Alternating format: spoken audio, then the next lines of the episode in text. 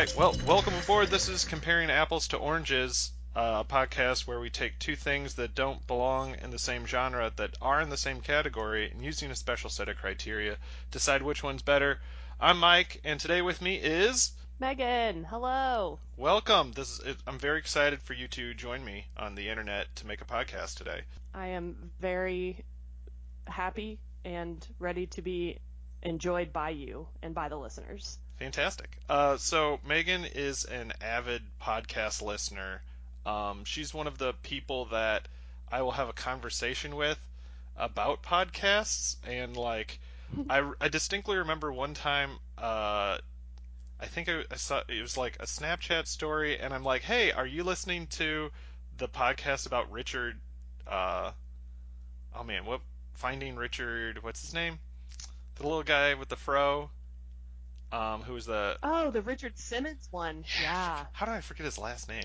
But so like I heard that and I'm like, oh wow, uh, I didn't know anybody else listened to that besides me. so and it's this is not the time to recommend searching for Richard Simmons, but you should check it out. I think it's pretty good. not you personally, because you've that's what this story was about, but maybe the listener. If you're, you know, Yeah. if you're not getting what you want out of this podcast, I'm pretty sure that one will do it for you. Yeah, I mean if if you're looking for actual like actually it was a very great podcast. A lot of intrigue, a lot of mystery. I learned a lot about an icon. Yeah. So, yeah, good. good good storytelling. Yeah, but um, Megan uh, has good ideas about media, and I'm like, hey, let's get her on here. And it was always uh, difficult to do before because I'm like, oh, there's people in St. Louis I can do this with, and I should probably see humans.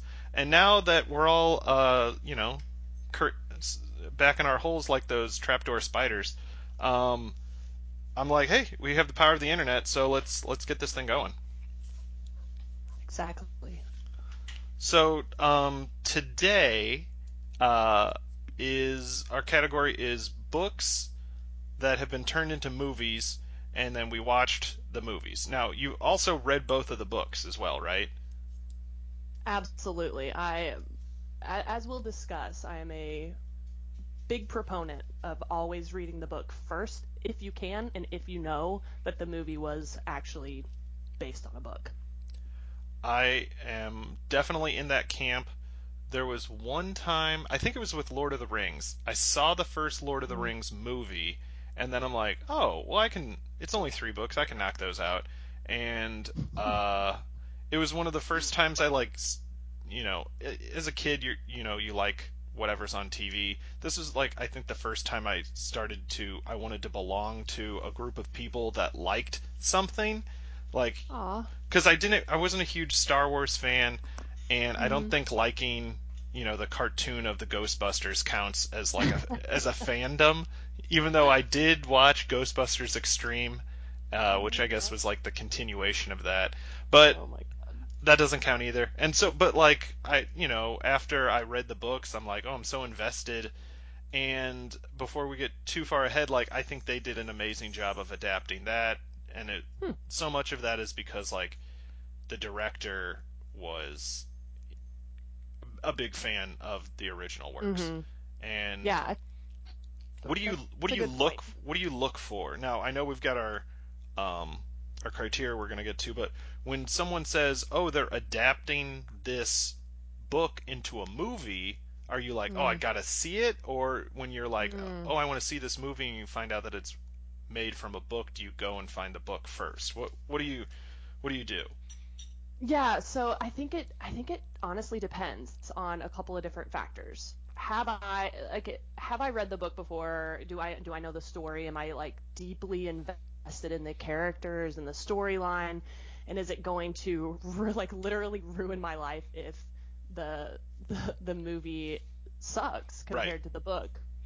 Um, so I guess it depends on how much I actually liked the book or how much I, I feel like maybe I, I was going to read the book and I just haven't gotten around to it and, and that can be the the you know the impetus for me to go ahead and read the book before the movie comes out. So a couple of different things. How much of it is dependent on like name recognition? So like if you're like, "Oh, this is a book I Mm. like," and uh, Zack Snyder's going to direct it, or Michael Bay's going to direct it, or on the other hand, like Sofia Coppola's going to direct it, or you know, do you look into? Yeah, like- Go ahead. Uh, no, I was gonna say like, yeah, if Michael Bay directed Little Women, I would want to watch that, Yeah, right? Like, all, all of the little women like like they get out of the icy lake and do that really cool like stand up thing where the sun's Yes. catching them and it like that'd be amazing. Yeah, that'd be awesome. I, that that would be an adaptation. like, uh, maybe let's see what Meg and Beth are up to. I don't know. Why do they both have Uzis? Why don't they? um, no, but I, I don't know if it's not a director standpoint.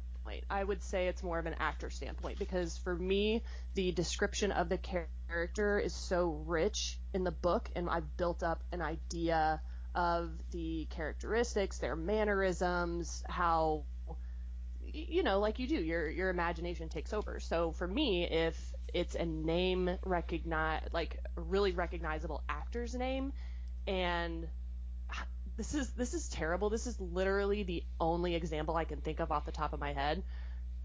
it's kind of embarrassing, um, but you know, the Twilight Saga. Uh, okay. I read I read one book of it, Uh huh. didn't like it, stopped reading it. I think it's because But you when- re- you started with Breaking Dawn. I keep telling you, you got to start at the beginning of the thr of the trilogy. Mm. trilogy. hmm Damn it! I've messed up my whole life. No, but then they when when it was announced that Robert Pattinson was playing Edward, I was like, huh? What? that makes no sense to me. So I yeah, I think there's the the name recognition thing from an actor standpoint to me is more important than the director, I guess. Again, unless it's Michael Bay directing Little Women. Which I. I did see the new Little Women and it was good, but now I'm like, what if Laura Dern is riding a motorcycle? Like, wh- what if what's made me what kind of crazy stuff can she get up to? You know, with Optimus Prime. I'm just assuming that he's gonna make it like a, you know, continuous Bay universe. So like, I guess. Yeah. Well, I- I'm sure Florence Pugh would be up for it, right? Because she was in she was in some Marvel or DC Comics movie. I don't remember which one. was she? I don't know. I don't know either. I may have made that up. It's fine. I'll I'll look into it.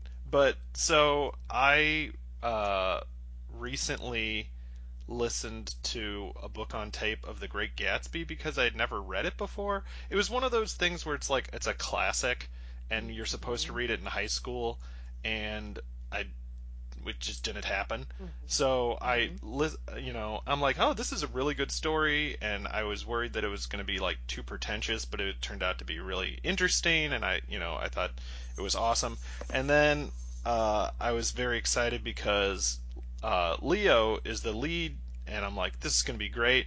I couldn't get in 15 minutes because Baz Luhrmann is insane. Like it, it was, it was, they, it was obvious that he knew the material because you know little details with like the shaving lather on the one guy's neck and like almost it's the same thing he did with like Romeo plus Juliet where it's the hmm the he just cuts and pastes the dialogue but it is it was I couldn't do it it was impossible to watch and Why is that? Is he? Do you think he's just that much of a cinematic genius, or do you think he's just high on God knows what? I, I think that he is providing something that a lot of directors are scared to do, but he doesn't do it with like he he sort of like writes without an editor. If it's like not consistent, right? From from production to production. I mean, Or- it's consistent in that it's crazy, but it's like hit or miss in that it's going to be incredible or psychotic. it's it's it's sort of like you know when someone's acting on stage they're sort of supposed to act for the you know the people in the the you know the balcony but Yeah, like row, uh-huh. you don't need to do that when it's a movie and it almost seems as if the actors don't understand what acting is it's sort of like they're just reading loudly and there's definitely a time and place for that but like the great gatsby is definitely about subtlety and like you know mm-hmm. sometimes nuance and like it's it's making a comment. It's not screaming, and I think that was my Yeah, issue but with it. yeah, but Mike, that's not that's not the world we live in today. If someone's not screaming at your face and just shoving their rhetoric or their opinion literally down your throat and into your eyeballs, Yeah, what's the point? that's fair. So you're saying Eh. Baz Luhrmann is the director. Everyone else should figure it out. They should No. bow, No, bow, I at, am not saying that. bow at the altar of Mr. Luhrmann. I mean, sure, it, it, that's fine. We'll, go with that. Now, I I have I I guess there's some things about like book to movie that sort of I would rather watch the movie first. Mm.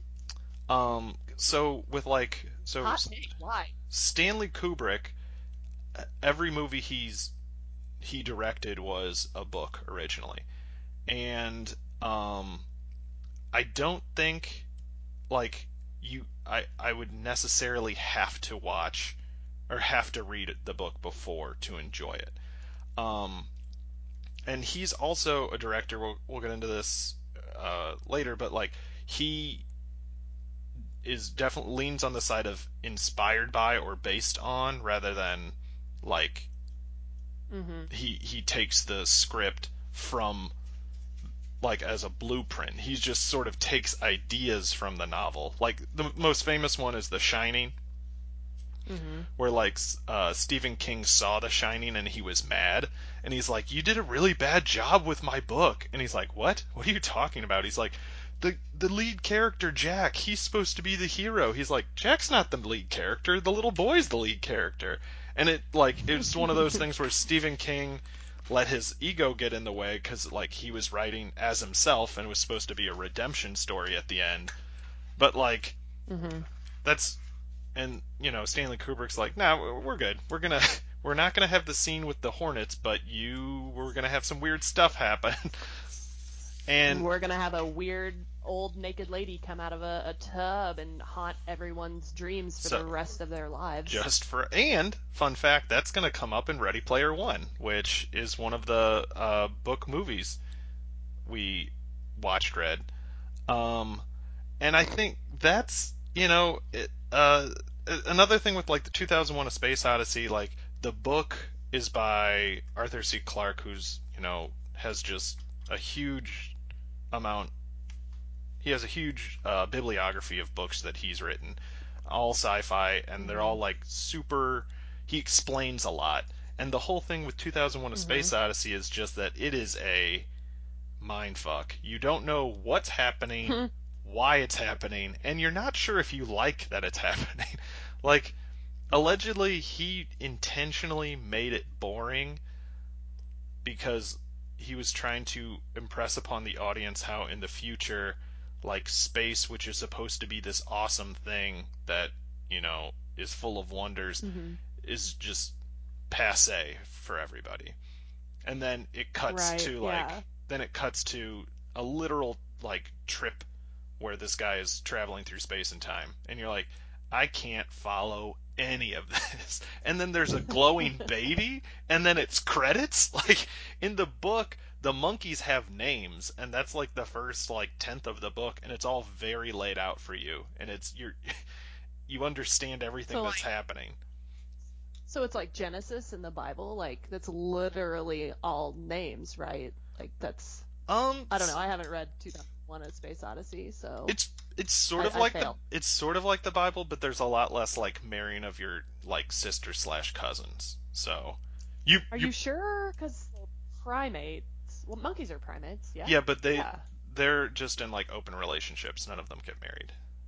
Mm, You might be thinking of mm, the so sequel. very futuristic. 2010, the year we make contact, which Oh. is a book and is a movie, but I have not read or seen that. So I think that like in certain circumstances, also like the, I'm gonna get in my soapbox, but soapbox real quick. A lot of people are like, oh, the, Do it. the problem with movies today is there's nothing original. Like everything's a remake or a sequel or a comic book, and I'm like, So, like, every Shakespeare play, except for like a handful, were remakes of, you know, legends or history. And then every hmm old movie is a play or a book. Like, every Western, every film noir, most of the romantic comedies. Right. Like, this is. People been doing this for a long time. Now, granted, they did not But I think have. you Go ahead. I- Let's no, see. Let's see what say you say. you No, I was gonna say I think you make a, you made a good point earlier when you were like, are you making a film based on a book, or are you using the book as an inspiration Yeah. and a loose blueprint to make your film? I think that's the difference in when when people say or have or of the opinion that there's nothing original anymore and blah blah blah. People are just remaking X, Y, and Z, and uh, you know making films based on books and all this stuff. It's like, how do we, how do you please anyone based on your opinion of an interpretation of a prior work or a prior story? Yeah. So I think that's a, that's an important point that you that you brought up. And, you know, ju- you, you bring up, like, the X Men, which you obviously were hinting at. Uh, they, they definitely need to stop making X Men movies, I think. Like, or, and Spider Man of. movies. oh my God, can't. How many spider? How many Spider Men? How many Spider people I think it's there I think now? it's Spiders Man. I think it's like, you know, Oh, attor- attor- spiders, man. Like attorneys general. Yeah, exactly. Yeah, Col- Cole's the sack. It's not cul-de-sacs, people. It's, It's- sack. Yeah, it's ends of bag, not ends of bags. That's nonsense. what a bunch of plebes. Uh, but but but yes, there are. I would agree on you know the council of should we make another Spider-Man, Batman, etc. etc. Maybe not because isn't there a new Batman movie coming out with Robert what's his Pattinson. face? Ugh, Full circle. Full circle. The oh, vampire and the becomes the moon. bat. Yeah, God. makes God, sense. Can, Makes it, sense. It, honestly, it really does now that we're talking about it. So I, I retract my statement. Please make this new Batman movie with Robert got hit by a garbage truck. Pattinson. So, and I guess like in in uh speaking of Robert Pattinson and and Spider-Man, um did you see the movie The, Lighthouse? I want to get this out of the way. Oh my god. Yes. Oh, Mike. Thank you for bringing this movie up. It. I think you said earlier something about a mind fuck, and Yeah. that movie was absolutely insane. And side side note, I got a little drunk when I was watching it and forgot how horrific some of the sexual scenes are. And I Yeah. went ahead and recommended um, the CEO of my company watch that movie. And uh, he came back to me afterwards, and he, I was like, "Oh, uh, did you like it?" And he and he was like, "Well, um, I think I have to talk to HR. like yeah, I, I think I feel victimized by you, and I don't, don't feel safe working with you anymore." Um, but no, but really, I yeah, uh, that, that's a true story, and um, he he didn't love it as much as I. Drunk Megan Yeah. on red wine loved it, Yeah. loved it. But anyway, what's your what's your point about uh, um, the lighthouse? so that was a movie that I I would consider like it's a new it's a new movie. It hadn't been made before. Granted, it is a period piece. However, like at the end, they're like, "Oh no, this is based on like some Herman Melville mm-hmm. a diary he found or something." like what? This that doesn't make any sense. I was also like No. flabbergasted that they like greenlit this. I'm like, did anybody read this? it's like black and white with just two white guys on a on an island that go crazy. I'm like, put your thumb on the pulse, guys. We got we need more X Men movies. like, I don't know. Ah, get get Robert Pattinson back in that twinkle skin. I mean, that's Yeah. what he is. That's it. I, yeah, I mean, I can't think of another movie he's in besides Cosmopolis, Uh, which I haven't seen but is based on a book. Didn't watch that. Isn't there something with Reese Witherspoon and an elephant? Uh, Water for My Elephants. Yeah, he's in that, right? That's based on a book. Uh, Jeez. I'm you Oh. know, frantically googling him. he's in the new David, not David Tennant. That's the wrong one. He he's in the movie Tenet by uh, Christopher Nolan, which I haven't seen. Hmm. No, I don't think I've seen that either. I, again, like eh, Robert Pattinson is not a name that I'm like rushing out of my house to spend fourteen dollars on a movie ticket Yeah. back in the good old days to to watch. so. Oh yeah, he was in Harry Potter. That's right. He's uh, Cedric Diggory. Oh man. I know. I I'm really- sorry. Spoilers, but I guess I'm glad he dies. You know, like if if any Diggory had to die, I'm glad it was Robert. hmm Welcome to our podcast where we literally shit on Robert Pattinson for a full hour. It's because he he's you know he's been elevated to a thing. Yeah, that's the thing is like if they just let him be like a douchey actor, I don't think anybody would have a problem with it. But they're like, no man, he's so method. You're like, that's not the word. You're saying the word wrong.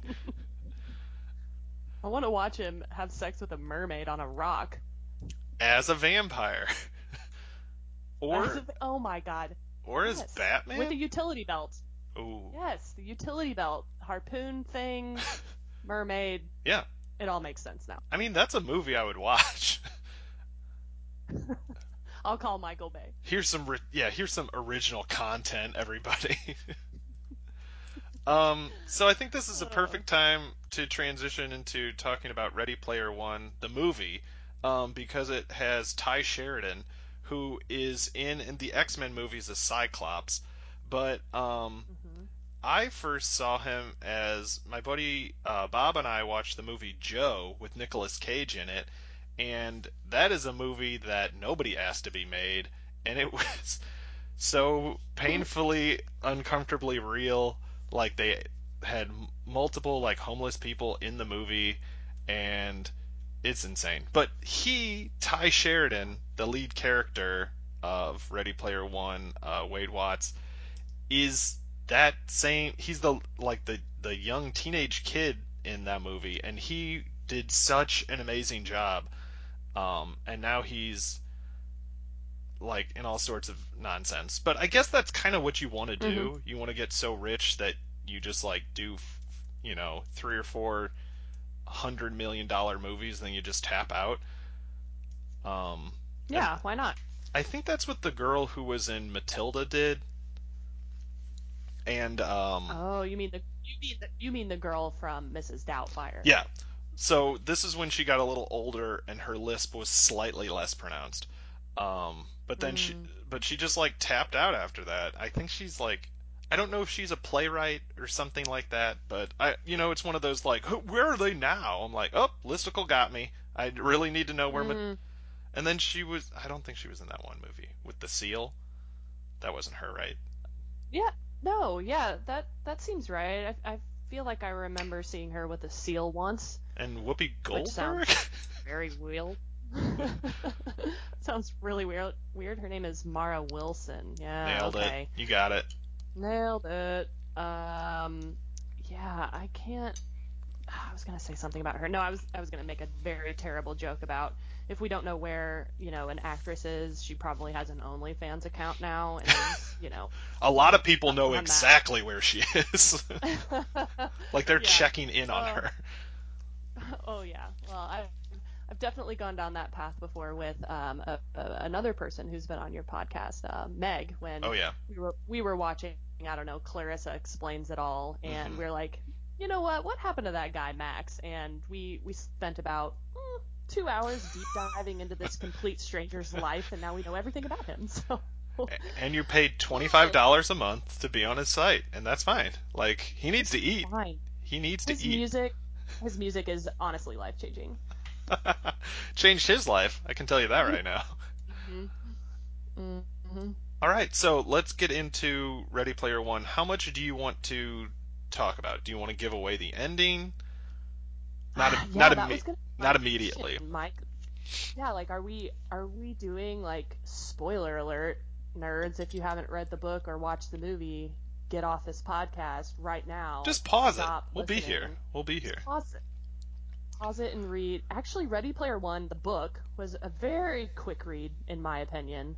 Um, the movie, mm, I don't know. We'll we'll talk about it, but yeah, I don't know. Are we doing Yeah. spoiler alerts? Is Yeah, it- is I think so. Okay. Just just because like we have to talk about Inferno. Did you watch the movie? Sorry, I don't want to. I, Good. uh, yeah, I, I uh, procrastinated just a little bit, and I literally finished the movie 20 minutes before this podcast. Ooh, So we're gonna get good job, Megan. We're only gonna get the hottest takes. That's fine. hmm Um, do you think that Ready Player One, um, did you like the pop culture references in the book more or the movie more? Because the it is basically a fan service like utility. It is a delivery service for like you to en- Nostalgia. yeah, and also just like for you to get excited and nerdy about stuff that you know, but they are so different in hmm like who they are, who it's written for, which I thought was kind of confusing. Um, because the book is so obviously a young adult book because it follows like the Hunger Games tropes where it's like hmm one character is like the most Uh, important underdog. person, but like they Yeah. come from, you know, humble origins and there's a slight dystopia. This one's a little bit slighter hmm in the movie than the book, but I still think like Katniss was dealing with the most uh, dystopia of of the futures um, because she didn't have video games, and it's like oof, or food, I That's guess. That's kind of nice. It seemed I seemed mean, she could hunt though, so it's fine. it seems like they had Instacart in in Ready Player One, the book at least, right? I mean, probably, but he Wade lived in the stacks. So, do you think a delivery service is going to, I don't know, climb up or hover pack up Yeah. to whatever stack you live in? That's a good point. not. I think once he moves to that apartment, um, Mhm. he A I think deluxe apartment in the sky, right, right, right, yeah, him and the Jeffersons. I forgot about that part.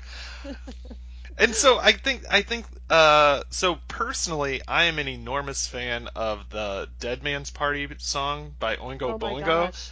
which yes, it's which so good. which it is yeah it's i think in a lot of ways it's one of the most 80s songs there is which is one of the reasons i like it but it's not the only reason i like it. And i was very excited for that to be like in the first couple of In- pages. Yes.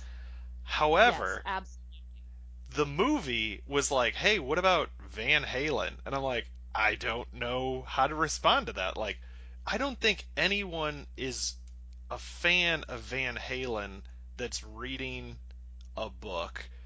I know that's a hot take, but I'm Uh, sticking to it. Okay.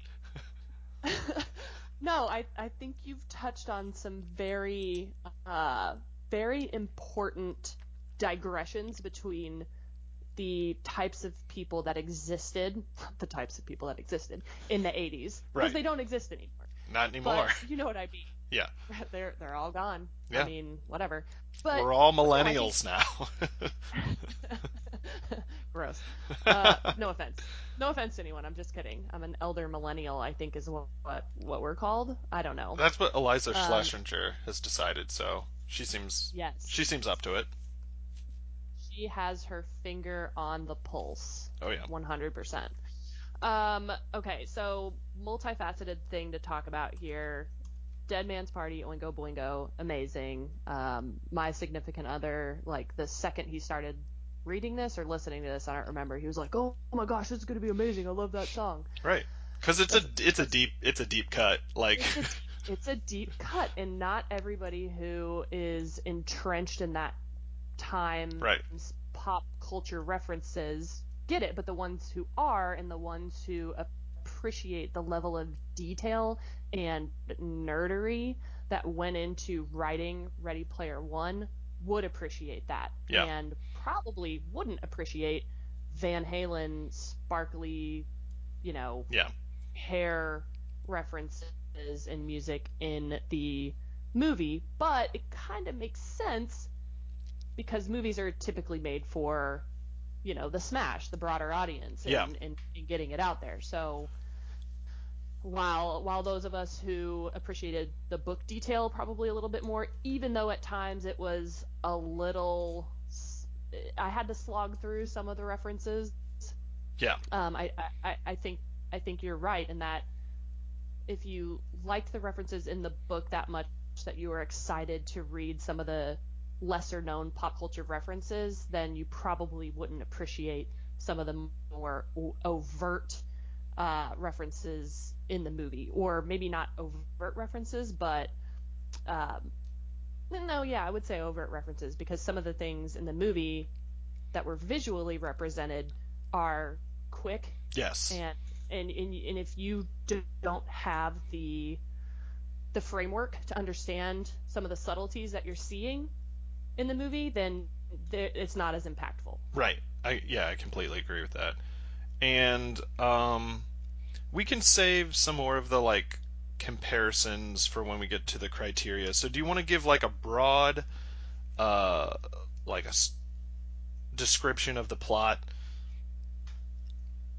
Sure, I would absolutely love to. So, the plot of Ready Player One is where some point in the future, I can't exactly remember when, but like you said earlier, it's slightly dystopian in that um, uh, things have fallen. There's there's a far greater split within uh, um, socioeconomics, and there's the people who have and the, and the have-nots, right? Essentially, uh, the main character Wade is a have-not. Um, he had a rough up, upbringing. He's supposedly slightly um, heavy set and kind of down on his luck and just kind of slogging through. But his saving grace is what um, the the whole idea behind um, what he's trying to accomplish. Um, oh my gosh, it just completely escaped me. What's wrong with me? What's the what's the place called? that you log Oasis. into? The Oasis. Oh my gosh, The Oasis. I don't- ontological I an- don't, anthropom I don't remember. anthropocentric Anthropomorphic. Yeah. uh sensory individual sensory again, I think. It's just like Oasis, Oasis makes sense and then they're like uh, what's an O word? Uh, ontological. No one will look that up. We're good. Next. yeah, it's fine. Yeah, you just kind of gloss over it because you're like, okay, it's that makes sense. an immersive Yeah. virtual experience, right? Yeah. So he he his saving grace is he's become obsessed with uh, James Halliday's work uh, in the Oasis, where you you have to find these Easter eggs and, and kind of figure out what Halliday was trying to do with the Oasis, and if you do, and if you are obsessed with everything that Halliday was obsessed with on such a level that you will figure out all of the things, all of these Easter eggs, all of the keys, all of the codes, blah blah blah, and you'll essentially be able to take over the Oasis and decide the fate of humankind and the Oasis itself, essentially. Yeah, you're. It's someone described it as like a, a 22nd century Willy Wonka. And I'm like, that makes sense. You know, where it's like you have to find the golden ticket, uh, but and then prove yourself through like uh, acts that or trials that the or, the originator set up. So, Right. Exactly. all right, that's great. That's a really good way to start us off. And then let's switch to um, Dan Brown's Inferno. Uh, so the book is a uh, one of a series. So this was kind of confusing. I had to like check this out. hmm Um, there are five novels. Uh,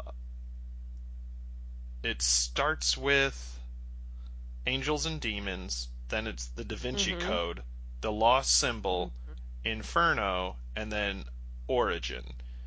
And mm-hmm. then Ron Howard has adapted three of the movies into, or three of the novels into movies, but his order was The Da Vinci Code, Angels and Demons, and Inferno. Right. So I don't. This is the only one of Dan Brown books I've read, and it's the only Oh, movie. really? And it's the only movie with Tom Hanks I've ever seen. That's not true. it's like Are- that. That would be I was like- impossible. I was like, wait a second. Have- scratch. like, have Why you are we doing this podcast? have you seen a movie with Tom Hanks? I don't know. Well, have you seen a movie from 1982 to today? yeah, then you've probably seen a movie with Tom Hanks in it. Uh, so Uh, his new movie, by the way, on Apple TV is quite good. is he Captain Kidd? Is that right? Is he a pirate? Did I misunderstand? No. Okay, then I did not see the full trailer then. Okay, it's it's a World War II thriller. It's called Greyhound. Um, Okay. And it's yeah, I did not Yeah, see that full it's kind trailer of like then. a war movie. It's good. Anyway, yes. So Hanks.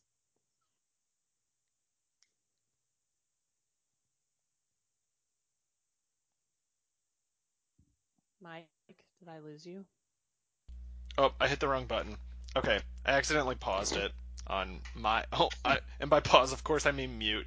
So, you know how words work. Uh, Mhm. so okay, this is a story all about how Tom Hanks wakes up. Not Tom Hanks. Um, Robert Langdon, who Mm-hmm. they keep mentioning that he has a, uh, like a. They don't say. Eidetic memory. Yeah, they don't say photographic memory.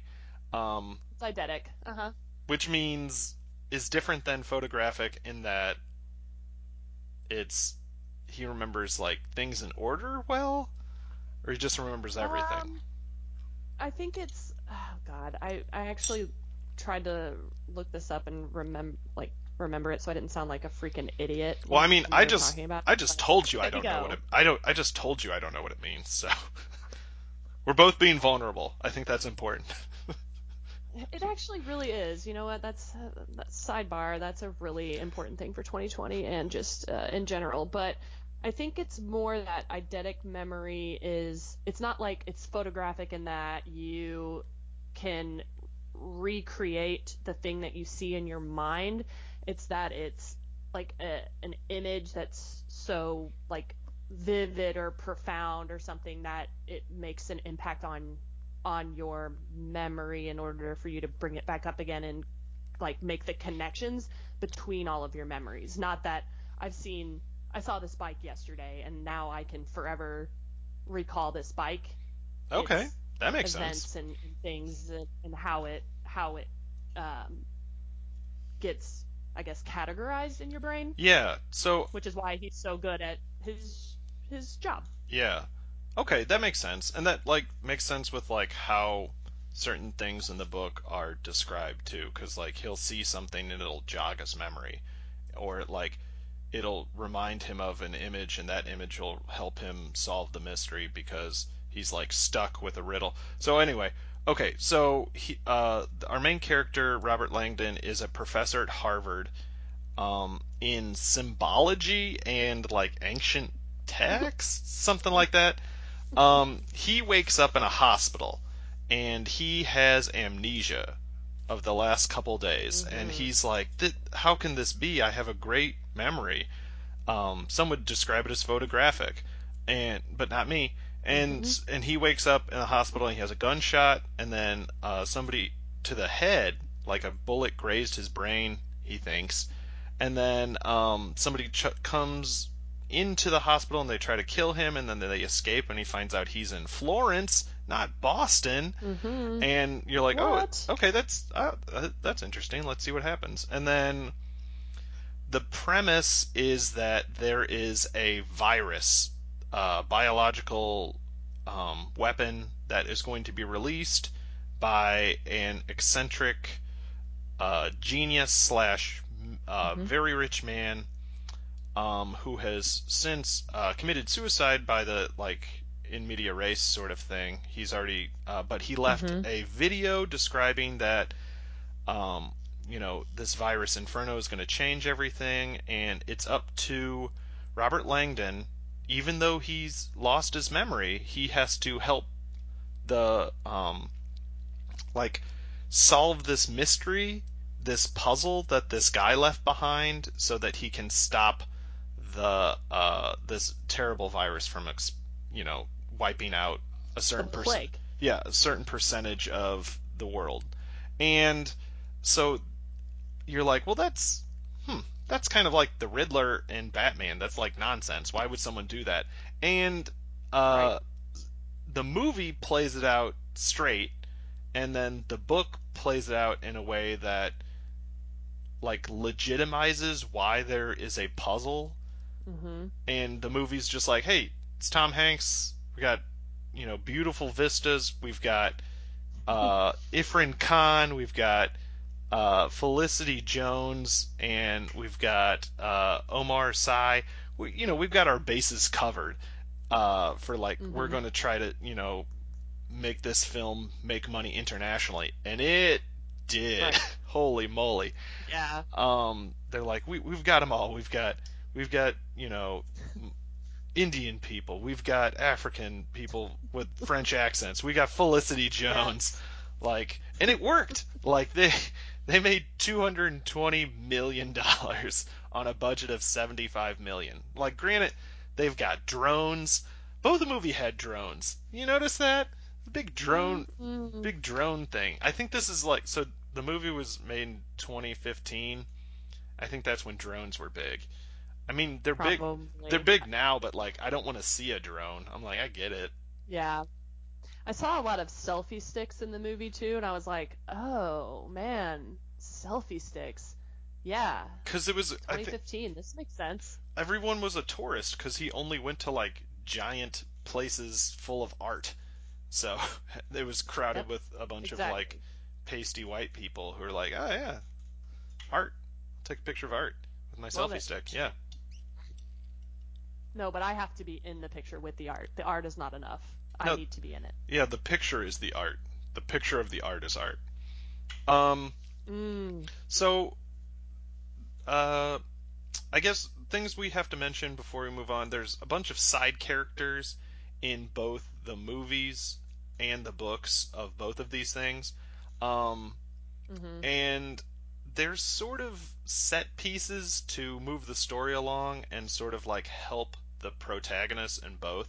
Because like these are Rob this is like the Robert Langdon stories. It's sort of like a you know Right. Hercule Poirot mystery. Like he, it we're here for him just like we're here for Tom Yeah, Hanks. And we're here for Tye Sheridan? I don't know. Uh, no, I, I kept.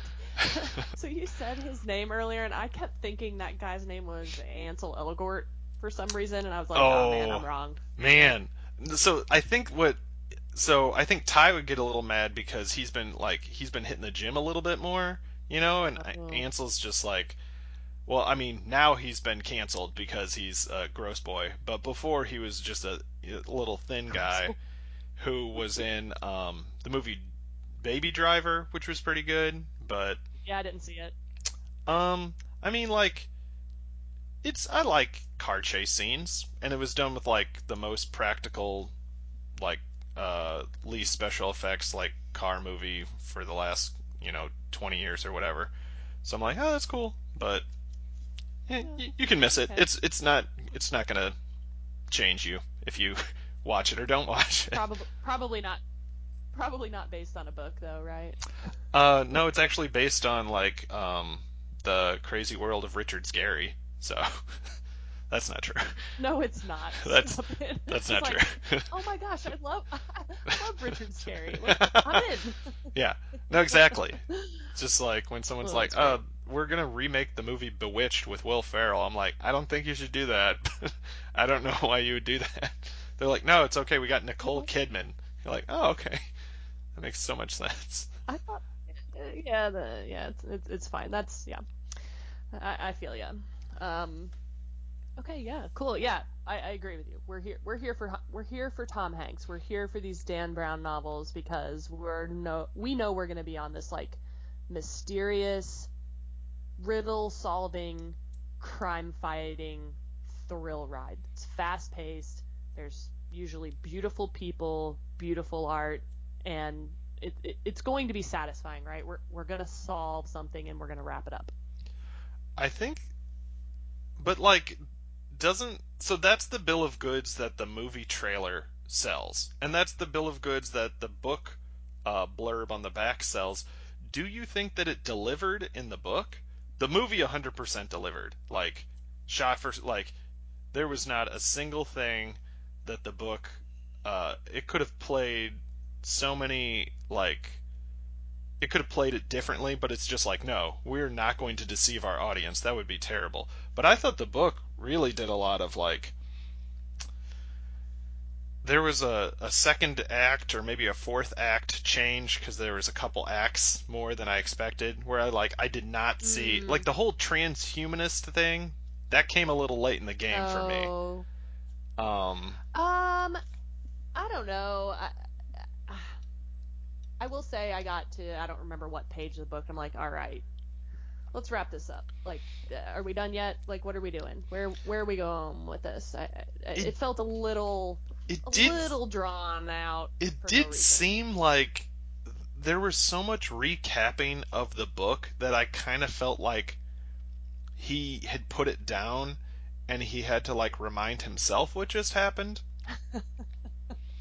Sure. Yeah. Okay. I could. I guess I could see that a little bit, but I will tell you, there was one part in the book that I was like, "Oh, Dan Brown, you son of a bitch, you got me." Yeah. And it, it was the whole. It was the whole thing about how he framed up the the train ride uh, to. I don't remember where they were going already. I, I read this book like a week ago, and I already have forgotten. They went a lot Uh, of but, places. You know, they they really did. They went a lot of places. They saw a lot of faces. Yeah. Whatever. Uh, they're in the train, and someone is sharing a memory, and you think it's it's the guy with Yeah. the skin disease Yes. who you think Yep. has the plague or whatever Right. that is going to be spread. And he's sharing all these memories, and you're like, oh, Zobrist was a homosexual Right. man with this guy, and Right. blah, blah, blah. Plot, plot twist, Yes. record scratch. Said that before, saying it again. Yeah. Turns out it was Sienna, because Yeah. she's codename SV2080 or whatever Yeah. it was. Yes. That was a real that was a se- severe twist and I'm like, "Okay." Because I like, and it didn't feel forced. Um, some of the stuff in the movie felt a little bit more forced. I think that's just like the what you you have to cut down on like internal dialogue so much, or it like Right. becomes just exposition dump when you transition from Mhm. book to movie. But um, yeah, I thought that was a good one. Um, I think I was more. So, which one? Nah, we'll get to that later. About the okay. like the set the, how satisfactory the ending was in either but like we'll get to that in a little bit um Yeah. i do think that uh it was the movie was so like top it the movie did a clunky job of describing like someone intelligent like hyper intelligent solving a puzzle where it's just like Tom Hanks is like, "Oh, geez, I should have guessed it was Dante's death mask." Oh boy, I'm like, "What? What are you talking about?" Like, and this is no, this is nothing on Tom Hanks. I'm putting it all on Ron Howard. Ron Howard's just like, "Okay, okay, this is how you're gonna act. You're He's gonna, soapy. you're gonna act like you just figured out I was the death mask. Go." He's like, "Whoa," like, it's yeah no it's- it- I found that very sense for- frustrating. for, Ron Howard.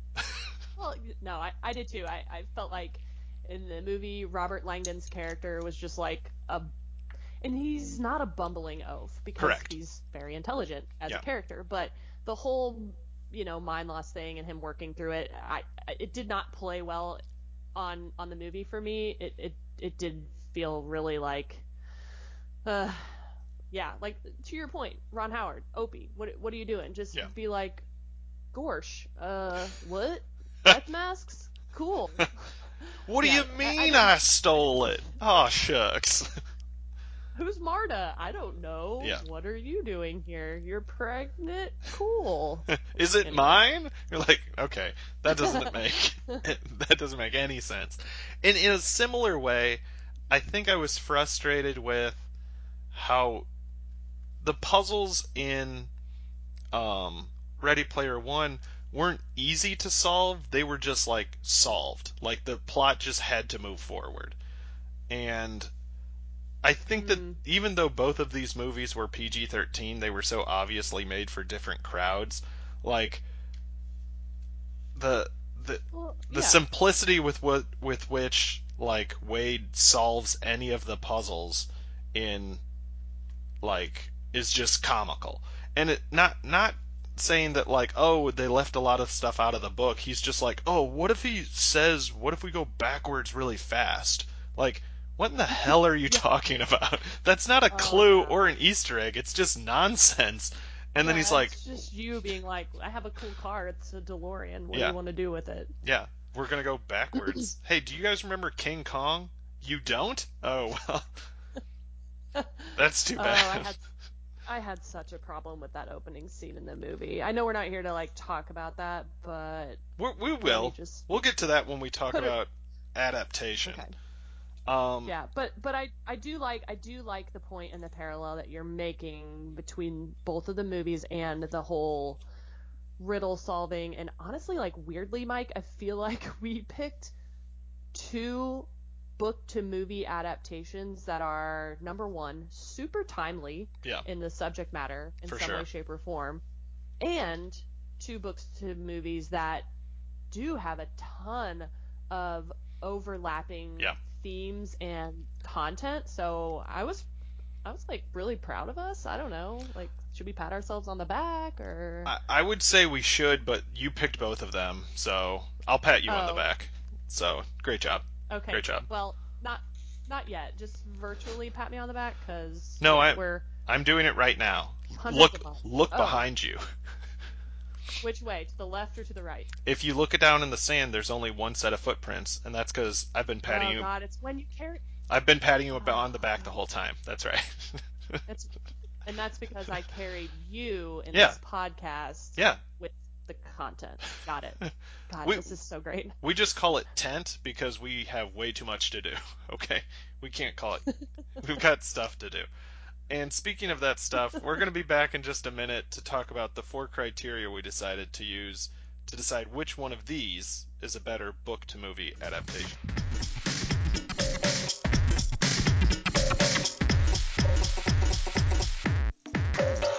Okay, we're back, and we have our four criteria that we're going to use to decide which one of these books that was turned into a movie is better.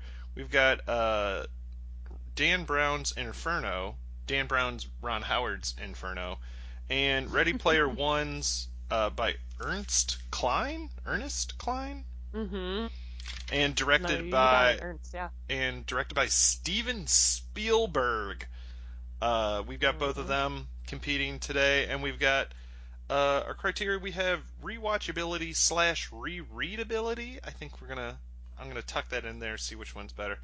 Um, we've Mhm. also uh, Megan suggested that we talk about were the how well were the characters written um, for the movie? Did they follow the right. characters that were so like clearly well thought out and developed in the book. Like both of these are pretty I mean both of these books are over 300 pages.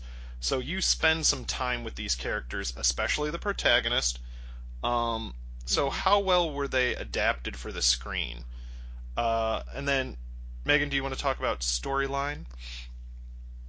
Yeah, sure. Um, so you know, same same premise as character ad- adaptation. How how well did the the film adaptation follow the book plot and, and storyline? Uh, were there, excuse me, were there huge departures from the original intent of the author?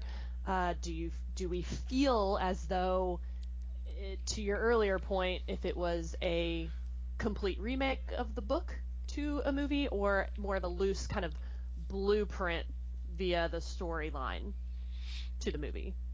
And then uh, the last one, how good of an adaptation is this as a movie? So so Right. so obviously there are books that should stay books that would like never make it as a movie, and then there's some books that are written.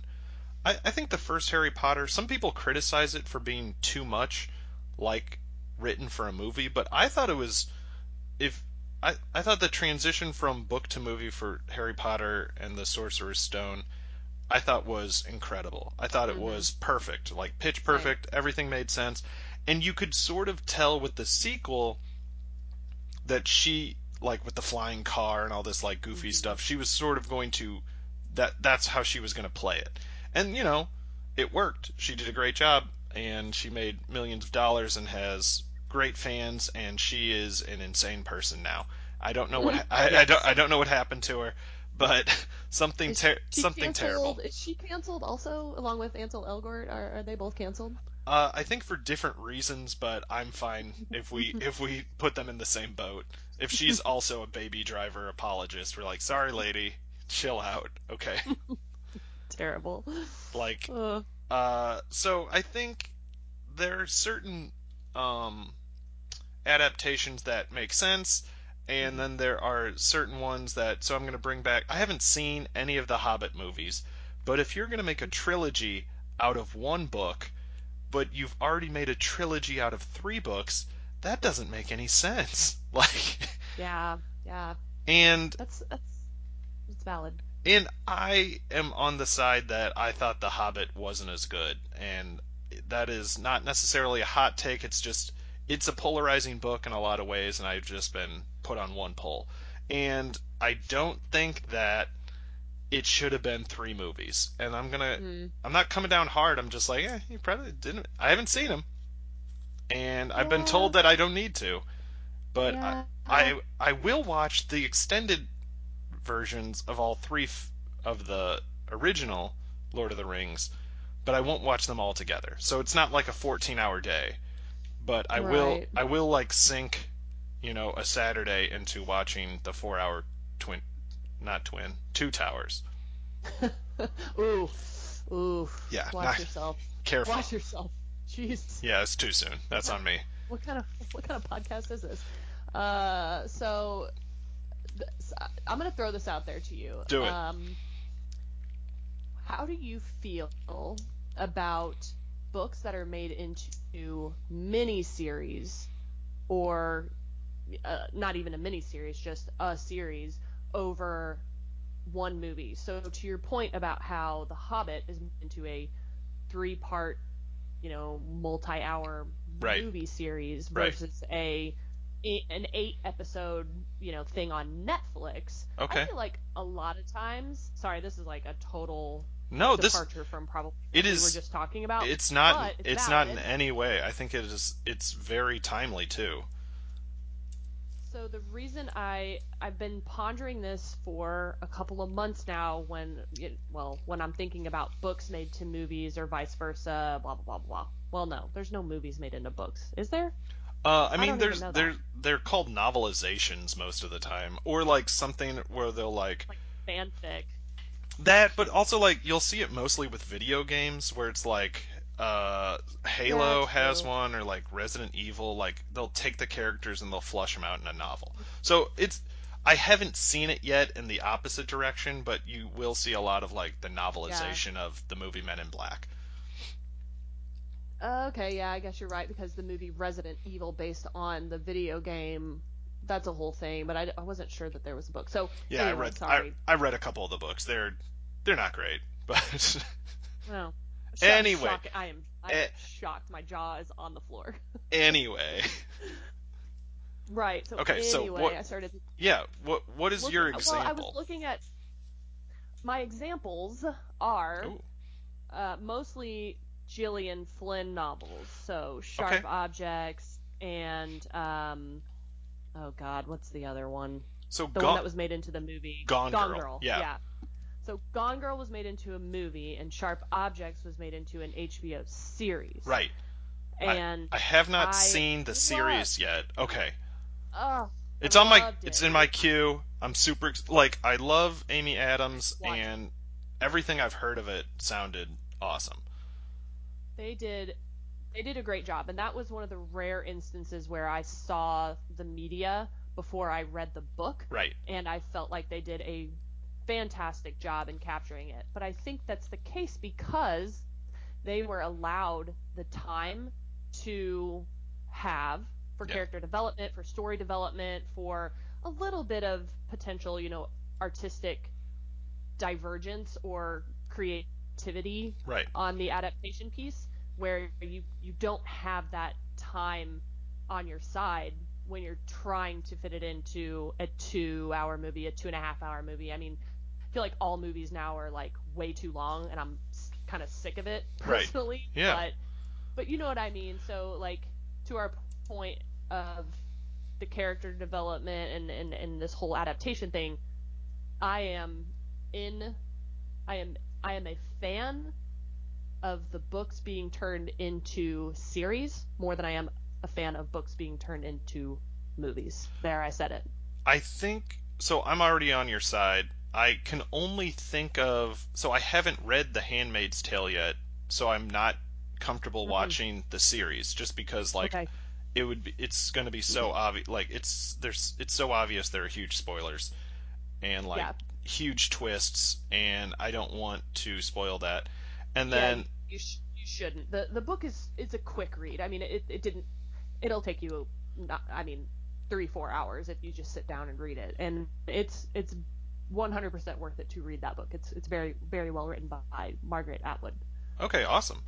Um, and then I've seen all of the TV series of The Leftovers, but apparently Oh, love it. it was only based the, the season one is the book, and then season Mhm. two and three are like the showrunners' idea of what would happen Mhm. which I'm like, that is exactly what I want to happen with with a piece of media that I like is that intelligent people take Mm. it and get and like let it organically turn Mhm. into something else. And I think that's the whole Mm. issue with why everyone was upset with Game of Thrones is because like Uh-huh. you can't adapt 400 pages for the first novel Right. into you know f- 10 hours like yes you could No, you're read right. you might be able to read it in that amount of time but that's not gonna you can't do that and then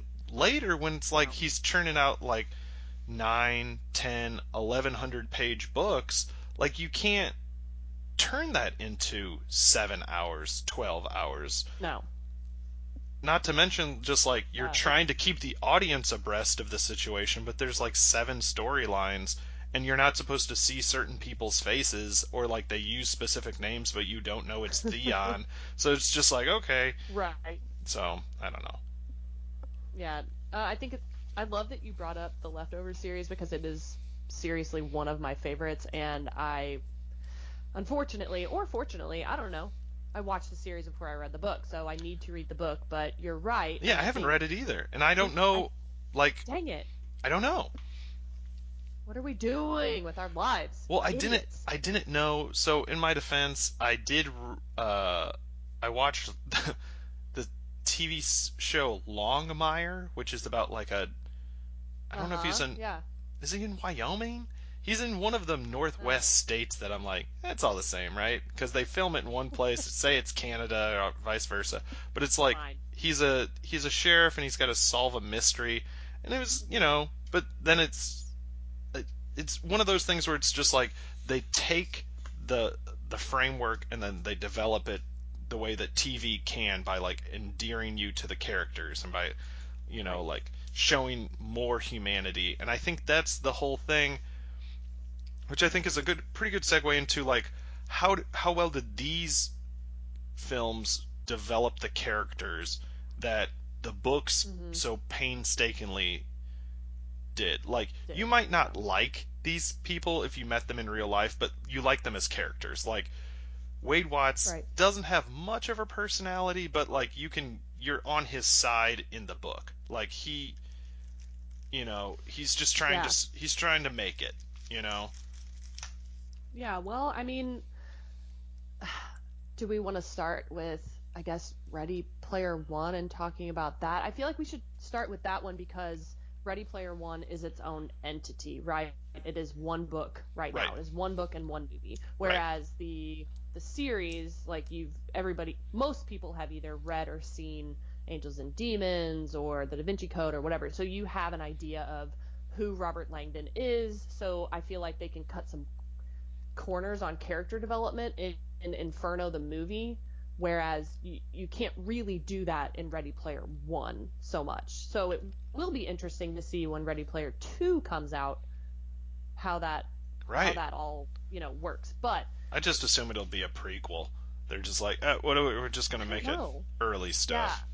Yeah, I don't know. It, we were in my household. We were talking about that the other day because we're pretty big fans of the book. Yeah. It's going to be a prequel or it's going to be, you know, after the fact where Wade has control of the Oasis and maybe he shuts it down or they find more things that James Halliday left for them. Anyway, that's that's a that's another thing. But Interesting conjecture. yeah, yeah. So uh, I don't know. Are what what are we trying to solve here? Are we trying to solve the rewatch re re rereadability? Well, Is s- that let's start with the characters. We'll do. So, which one do you think did a better job of taking a character from the book a- and adapting it and making it the same character on film? Oh gosh. Um, so can I can I make a quick confession? Just like Yeah. confession time. I 100% fell asleep during Ready Player One, the movie. Um, totally fell asleep. Which I was I was like mad from minute one Yeah. that the it was so different from the book that I I kind of shut down a little bit Wait. emotionally and mentally. I just I, I sort of was like uh, uh this is this is tough for me.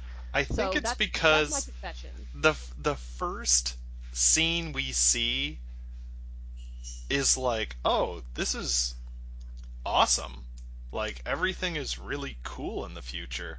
Everybody has video games Uh-huh. and everybody like gets around by using like zip lines and fire poles like the Right. future's great. And it's like, oh no, he has an alcoholic uncle. You're like or don't and- we all? and like but it was like the somebody's boyfriend. It's just like they don't need to fabricate conflict. It like it already exists. Like you, sh- it should be. Mhm. And another thing was like he never went to school, so it's just that kind of confused me too. It's just like because he already has the like he has a baby face, but he didn't Mhm. look like a teenager. Right. And I think that was an issue. Was just like because he had been doing all the muscle stuff for Cyclops, where it's just like this kid Yeah. isn't supposed to be like well nourished, and he was supposed actually he was supposed to be kind of overweight for most of it, yes. Yes. and then like it's just so obviously like, hey, do you guys remember Halo? You're like, I don't think that's really fan service, like. It's Uh. and then okay, so let's talk about uh, let's just talk about the characters. So, do you think they did a good job with the TJ Ma- the TJ Miller character, which in the oh, book God. Was just like I guess they needed a villain that wasn't the villain in the movie because it's no one can quite understand one villain, so we have to have two bad guys. Like that boggled my mind why they did that. Yeah, I again, I think that's I, literally part of my brain was just like, what the hell is happening here, and why do I care about this character, and does this even make sense? I don't know if it does. I feel weird about all of this, so I don't. I'm I'm trying to like come up with an example where I'm like, yeah, you know, that character really really encompassed what I had imagined from the book, and uh, I, I guess maybe Sorrento, um, maybe him because as an actor, and I can't remember that actor's name. Um, I could look it up, but he plays the black sheep brother in that TV show Bloodlines, Is it and I Ben hated him. Ben Mendelsohn or sh- Mark sure. Rel- or Mark Rylance. Those are the two names I don't No, immediately no. recognize. Okay. It's it's it's Ben Mendelsohn. So if you haven't seen the TV show Bloodlines, it, it's a pretty good show. Anyway, he is the black sheep brother. He's always messing everything up and like into drugs, whatever, whatever. So I hated him in Bloodlines. So I felt like the casting for him in as Sorrento Yeah. made made me immediately hate him. Yeah, he's a So was huge like- douche. You could tell. Yeah, I was like, oh, I hate this guy so much. So that, I guess, to me made sense, but Yeah. not not necessarily because of the book adaptation to the movie, but more that I have a visceral reaction to him as an actor. So we'll give that credit. We'll give that credit to Steven Spielberg for good casting. Good job, Spielberg. Proud of you, buddy. Plus, I I do really love um, Lena Waithe. Um, I can't remember. Yeah. H. Uh, yeah, she she is amazing, and I think she is awesome in everything she does. Um, I didn't really love the whole Daito and Sho. I- felt like something was missing there because maybe they didn't get enough screen time or character development time, but well, they. some, something was lacking for me. I think two of the things that I found problematic. One was that they're they just turned them into like quirky kid quote guy, where they're just like, "Wh- Yeah. "What? I'm 11. Get over it." And then Mhm. the second thing is that they took one of the characters who they're both supposed to be Japanese because so much of uh like the 80s content that Halliday consumed was like video games and then like anime and the connection between like Japanese culture and American culture back then like was so fluid um and they Mhm. just turned the younger of the two characters into a Chinese boy so that they could market it Yeah. better they're just like hey look we got a Uh-huh. we got a we got a ninja over here and this guy's Asian but he's Chinese so we could sell this in China and they're like cool cool cool cool cool cool cool Mm. and it worked because uh, according to some stats they made this is an unprecedented number. It grossed 582 million dollars. Oh my. that's so much money. It was released in uh 4DX I don't know what that is. IMAX 3D and Real D 3D Uh, okay, what is real D 3D? That sounds sexual. yeah. It's the it's the third dimension um and it's Mm, very it's- cool. it's very real. So I think that that frustrated me, and then um, just the whole like, hey, our our lead character is attracted to this girl he he's never met, and then when he meets her, Mhm. it's like, oh, she has this huge facial scar. You're like, "Hey, what? It's like at one scene that. they just Mm, sorry, forgot go ahead. The the makeup people just forgot to put her face like as as the port wine the um Gorbachev thing. They forgot to put that on there. They're just like it's just a regular face. You're like, eh, all right. yeah, that that whole that whole budding romance relationship thing was kind of problematic in the movie. It wasn't as much in the book because you had that time again to develop a sense of respect for intellect or the Yeah. character or whatever. But in the movie, it was just like, uh, hey, Yeah. I, I think you're cool and I love you, and you're like, uh, hey guy, slow your roll. Right. I think both of That's them weird. did a good job of like the they had the the female lead be like slow your roll. I think that was good. In in the book, you kind of understand that he's like misinterpreting like infatuation for affection, and I think they do a good job Mhm. of like doing that. And then she shuts him down, and they like legitimately don't see each other for like a year, and you're like, Right. okay, that makes perfect sense. They're both like Right. trying to like actually get the goal and they have legitimately like different i like priorities they have different priorities and you can tell Right. they're different people and in the movie she's just like hey i'm leading a revolution. You're like what in the hell are you talking about? Why why do you have a tent up inside? That does that's not how tents or inside works. That doesn't make any sense. I am confused by you. Yeah. so I guess I guess really maybe maybe the real question is which character in the movie was best represented from the book or or ad- adapted from the book And I th- instead of like overall Yeah. but I think we're um it's important to point out that there should be a lot like two of Sienna from Inferno should be bald, full stop. She's Mm. not bald. Mm, I'm irate. And then everyone should I be am mad and everyone should be bald in Ready Player 1. Everyone. and they don't so dang it yeah. that's. I think we I think we messed up our our our system here. It's like bald to not bald. Yeah. Did they get it right? they didn't. And that's the thing is They that would that would be a tie, and that's not what we want. We want a winner here. We want a clear winner. And I don't think the the only character I thought they did a good job of describing in Ready Player One would be like H, um, the Mhm. Lena Waithe character, Mhm. because uh, Yeah. they s- do a good job. Like she is the sidekick, and I think Mhm. sh- she's uh, does a great job of that in both. Um, where she sort she's sort of like uh you know Wade's wingman, but she's also like ribs him and like you know teases him and then like helps him out and they're friends. And I think they do a good job with that. That being said, like Yep. it is legitimately just like, hey, look, I'm best friends with a like person of color who's also gay. That that means I'm Right. the best white person.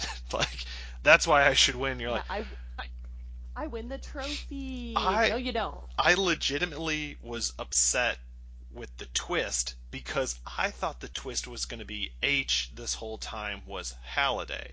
And like I thought it was going to be like he he Oh. knew who Wade was and he wanted him to win. And then by the end they're like, "Oh crap, mm-hmm. we don't have any people of color or any like you know, queer representation. What if we do two in one? And it's his best friend. and it's a throwaway. Oh. And he keeps calling him he. You're like, wait, what? So, just because Ooh. it made so much sense for H to be Halliday, and then they're like, Mm. what if it doesn't make any sense? And you're like, oh, I see that. Oh. Also, like- Wait, what is that? I see what there. How how old? I thought it was. I is it was Lena Waithe? What's his face? Oh, she's in her 40s, right? I think, or late 30s or 40s. Yeah, because she was she was in Master of None, so she's at least like Yeah. as old or close to Aziz Ansari. Yeah, she's late 30s Yeah. to early 40s. I'm I'm gonna say. I Yeah. mean, she's not like Betty White old or, or anything like that, but she's it, yeah. Uh, I don't know. I I thought H was going to be what was the Sorrento? rich kid in no the um Wade's best friend who he he ended up uh like fighting against the the rich one who was inviting him to his basement. That's That sounded that's weird. H. Was it? Yeah, God, it's been a minute since I've read this book. yeah. That's so that that's why I thought like H was going to be Halliday because he had all this money and he never seemed to go to school, but he spent all his time Right. playing video games. I'm like, that makes sense. That's Right, what that's what he would do. I thought like he left himself as an AI and he turned into that. Mm. And that would be like the ultimate test is like, I've known you the whole time and you're a good person, so you should run it. But it's like they're like, nope, actually, it's a it's a person with a van. You're like, oh, all right, that makes oh, sense. cool. cool. Let's Kind of like a Darth Vader moment, like, oh, hey, I'm your dad. Yeah. Wait, what? Let's tie it there together. Tie it together. No, uh, that's the whole thing. she was your sister. It was just a kiss for good luck. You're like, classic. I love that stuff. Nice. Um, so Incest is best. Nope, sorry, didn't say that. right back to Game of Thrones. That makes perfect sense. so, so I guess we're giving this point to Inferno, right? Characters. I mean, by default, because they did not have to spend a ton of time developing Robert Langdon's character. You already know him. It's Tommy Hanks. He's your buddy. yeah, You love him. Doesn't matter. He can do no wrong. Sienna, for some inexplicable reason was neither bald nor blonde. Yeah. Um, Infuriating. which angered me. Yeah. So, like, what is even the point there? Right. So dumb. It would have been cool as hell to see people with alopecia represented in a movie. Like especially like hang. Felicity Jones. Like I mean, it worked. the The last thing Natalie Portman did after she got her head buzzed was like. She got her head buzzed for V for Vendetta, and then was on Saturday Night Live, and then I'm pretty sure went right into like Black Swan. Like hmm Felicity Jones like did this and then at some point did Rogue One, which I'm sure infuriated a lot of Star Wars boys because they're like, "You're not Han Solo." They're like, "That's not what this is supposed to be." And and I think she's done a couple things after that, but it's just like she's pretty enough to, you know, go full bald. Just like commit to it. People support you. Like anybody is pretty enough to go full bald. That that's. Not, I'm not I pretty even- enough to go full bald. I've seen my head. I'm not either. Come on. You just you said anybody is. okay, shut up. I you mean like, movie stars? literal movie stars Yeah. that are like, I'm fucking drop dead gorgeous Yeah. at any point in time. right. You can put on a bald cap and have a wig because part of me reading the book was super pumped to see Tom Hanks in a blonde wig trying to. oh my god. Yes, Right? Like, you're right. Where, where is my Tom Hanks in a blonde wig moment? Like, I am owed that as an American citizen and a supporter of Tom Hanks and everything he does. Where is my moment? And I could see him like just being like, "Yeah, that seems like," because you know he read some of the book, so he'd be like, "Yeah, I could do that. That makes sense." Cuz I wish I could do a, a Tom Hanks impression. I, I don't think I can. I haven't practiced it. And it would I- be really terrible if I tried because it would just sound like Kermit the Frog. But yeah, because you know he has to be a little bit deeper and optimistic, and that's a hard line to like thread. Right. You like you can't you imagine him on set being like, "Hey guys, where's where's my blonde wig?" And they're like, "Literally, what are you talking about, Tom? Like you're just walking down this street." He's like, "No, I'm prepared for the bald or my blonde wig. Yeah. Where is it?" He's like, "I've I've buzzed my head to commit to this." They're like, "Okay, well we're four months behind. That's great." Good job. Well, but I mean, that's another whole discussion about Robert Langdon and Tom Hanks and his flowing locks. Like that was a whole thing. I don't know if you remember that when um, the the Da Vinci Code came out and everyone was like, "Whoa, what's up with Tom Hanks's hair? He's got like this gorgeous full head of delicious hair." I don't know. It was weird. I I appreciated that they committed to the bit with the Mickey Mouse watch. They definitely Ugh, loved it.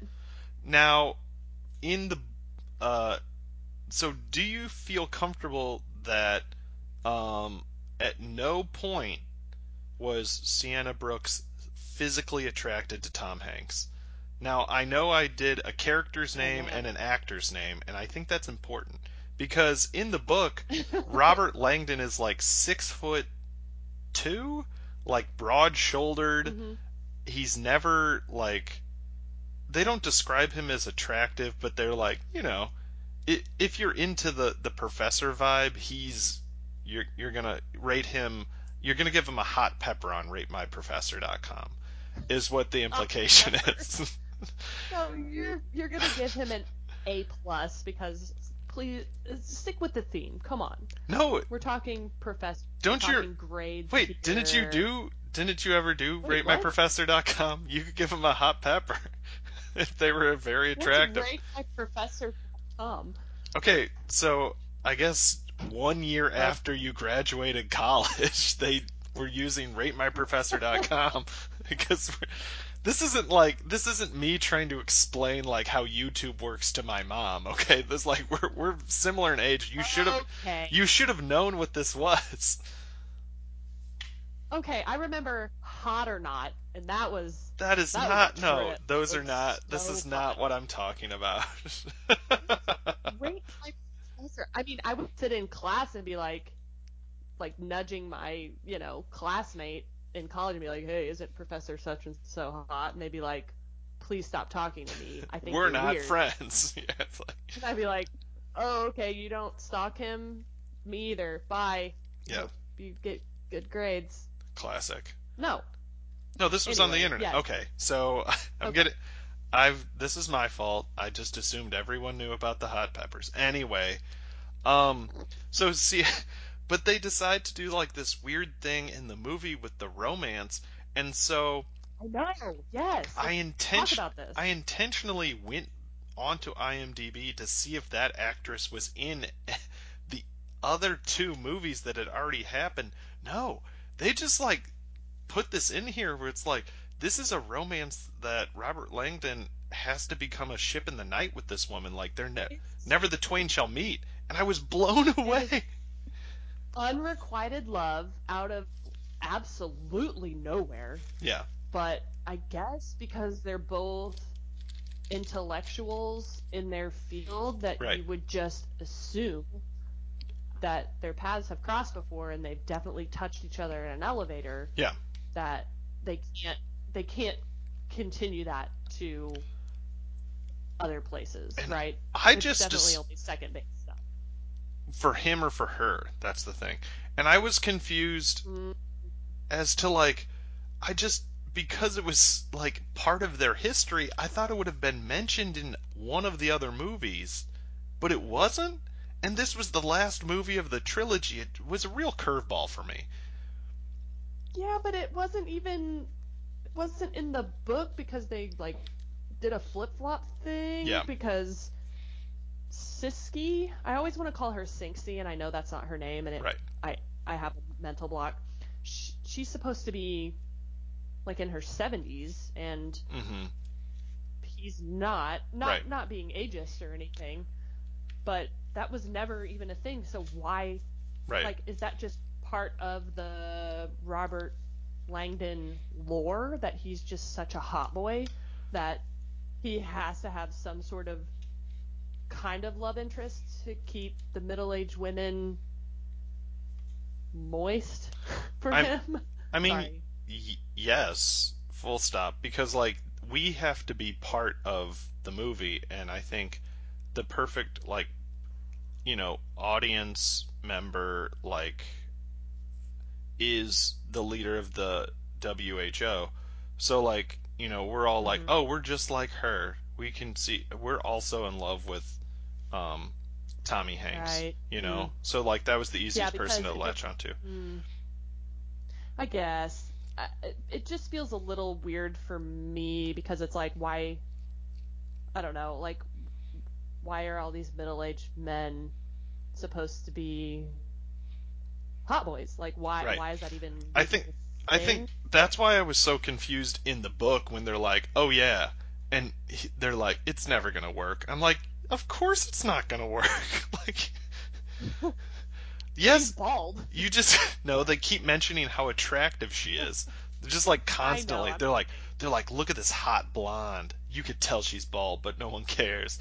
And then they're just like, she's got a ponytail and, and an attitude and he's usually wearing like, you know, a Mickey tweed. Mouse yeah, tweed and a Mickey Mouse watch. But now that he's changed into these uh, this Italian suit, everyone wants to grab his butt. You're like, what's going on? Even the pregnant lady's like, this guy's got it going on. yeah she's like hey by the way oh uh, in Italian I don't know how Yeah. to say this in Italian No, she speaks in like, English. I know, but like it, she would be so wrapped up in emotion Yeah, and fair, fair, fair. literal lust Yeah, that she would she would be like, Roberto, my baby, I'm naming it after you because I can't not dream about your hot hair yeah. eidetic memory at night. Please let me name my baby after you. and he's like, okay, that's fine. Uh, have we met like before? cool. have we Yes. met before? What? But see, that's the thing about Italians; they're just so passionate. You know, it's not their fault. That's why they. That's why they. Uh, Venice is all full of water. Everybody just likes. They can't walk around. They gotta go by boats. Makes sense. Um, sure, I'll give you that one. I'll take it. Moving on. Um, so hey, hey, buddy, have we have we solved it? Did we solve the rewatch, reread? Oh no, we're on the character thing. Yeah, let's I've go to forgotten. let's go to rewatch now. So you have watched uh, one and a half of these movies. Which one would you rewatch? I, oh God, I feel bad saying this because also, of course, I read a lot of reviews and articles and opinion pieces about these movies and if people liked them and didn't, blah blah blah. I, I don't know if I read. I don't know if I read Ready Player One too voraciously and was too involved with it and watched the movie too soon after reading the book that it just felt wrong to me.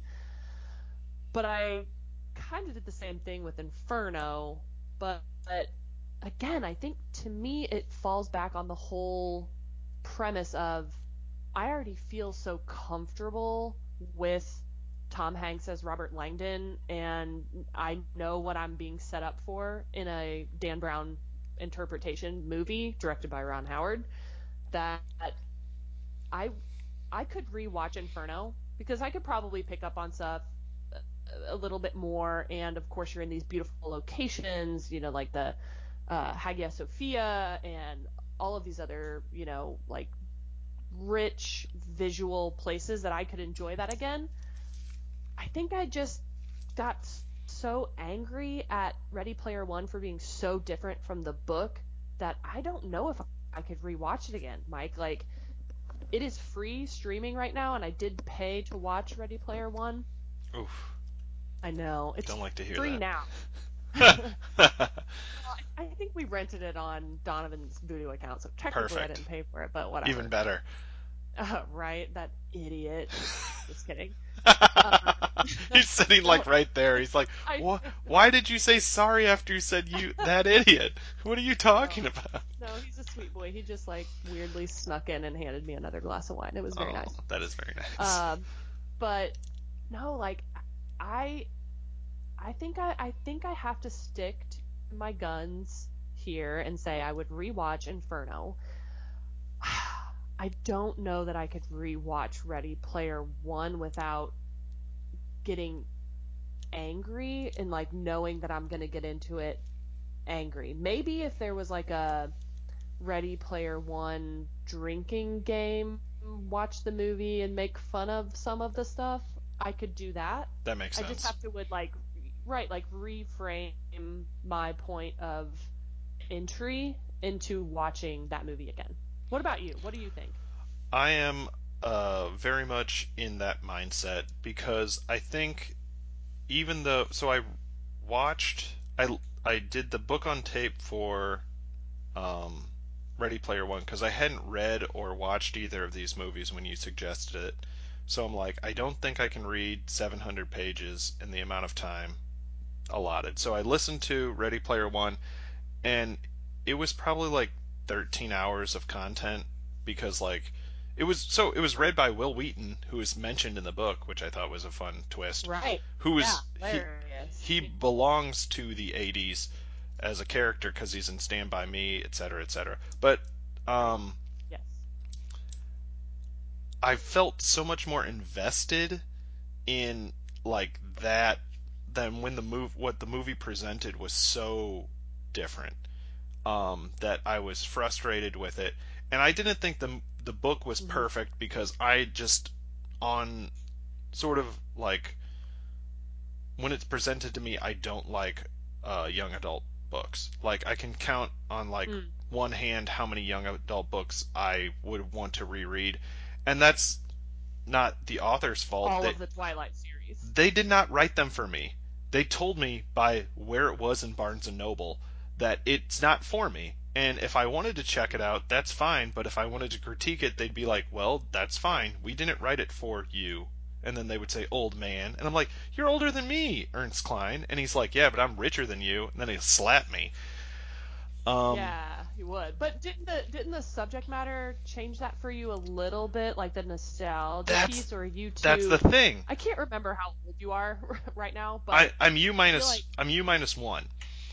And so it. Yeah, I really liked uh, all of like that stuff, and I just heard, like, I listened to another podcast where they talked about Zork, and I had never Mhm. played it, but I knew what text adventures were, and I had been very frustrated by them, and Mm. but it was like really interesting to find all this stuff out, and like I knew a lot of the movies, I knew a lot of the music. What I didn't like is like listening to Wil Wheaton like verbally describe two people, two young people flirting over instant messenger. That did not bode well for me. Oh. That was Oh. physically uncomfortable and Mm. um that wasn't Okay. great. And that's like that's some of this book is you know, there- So it was was it was it simply was it the subject matter or was it more that you had to hear a grown man trying to do that and you're I don't like listening when to it in your ears? I don't like when children flirt. It makes me physically uncomfortable because I was one of those children at one point and it, I was very bad at it because Wait, all, what? you know when children flirt with each other and it's awkward. okay, this is I don't I don't know if this is some kind of like trigger warning thing that we need to like throw out there, but we're talking about children flirting. Yeah, you Like know- with other children though. Yeah, when you're like 17 and you're like, "Hey, you're cute," and they're like, "Shut up," and you're like, "Oh, this didn't go well," or you're like, "Hey, No do you one- do you like movies?" And they're like, "Yeah, I love movies." Like, can we can we date now, please? Um, I don't think 'Cause any- that's- anyone ever flirted with me, so I have like zero point of reference. Okay, so it's it's exactly like how this book describes, where they're like, "Hey, what about what about that I have C- a face. what about that CD?" They're like, "Oh, CDs, those are cool," and you're like, "Okay, cool." What if we just talk about the same thing over and over again? You're like, "Oh man, I don't want to do that." They're like, "What if we write a book about it and make Wil Wheaton read it, and and then I'll listen to it?" That's why I didn't like it. But the things. I did like didn't really show up in in the film adaptation. Like they didn't. The only time they bring up Monty Python is like the reference to the holy hand grenade, and I think it misses the whole thing with like Yeah. that. That was that was the the second part of the final gate was he had to do like he had to know word for word Monty Python and the Holy Grail, Right. otherwise he wouldn't win a trillion dollars. Like Yeah, but does do people our age minus I don't know four okay, know Monty Python? Know who that is? Would that resonate with them? Is it even I- worth it? So it's I one know of those that- things where I think I know that Terry Gilliam is very much still in the zeitgeist, so I think okay, people would find it that way. But Okay, true, true.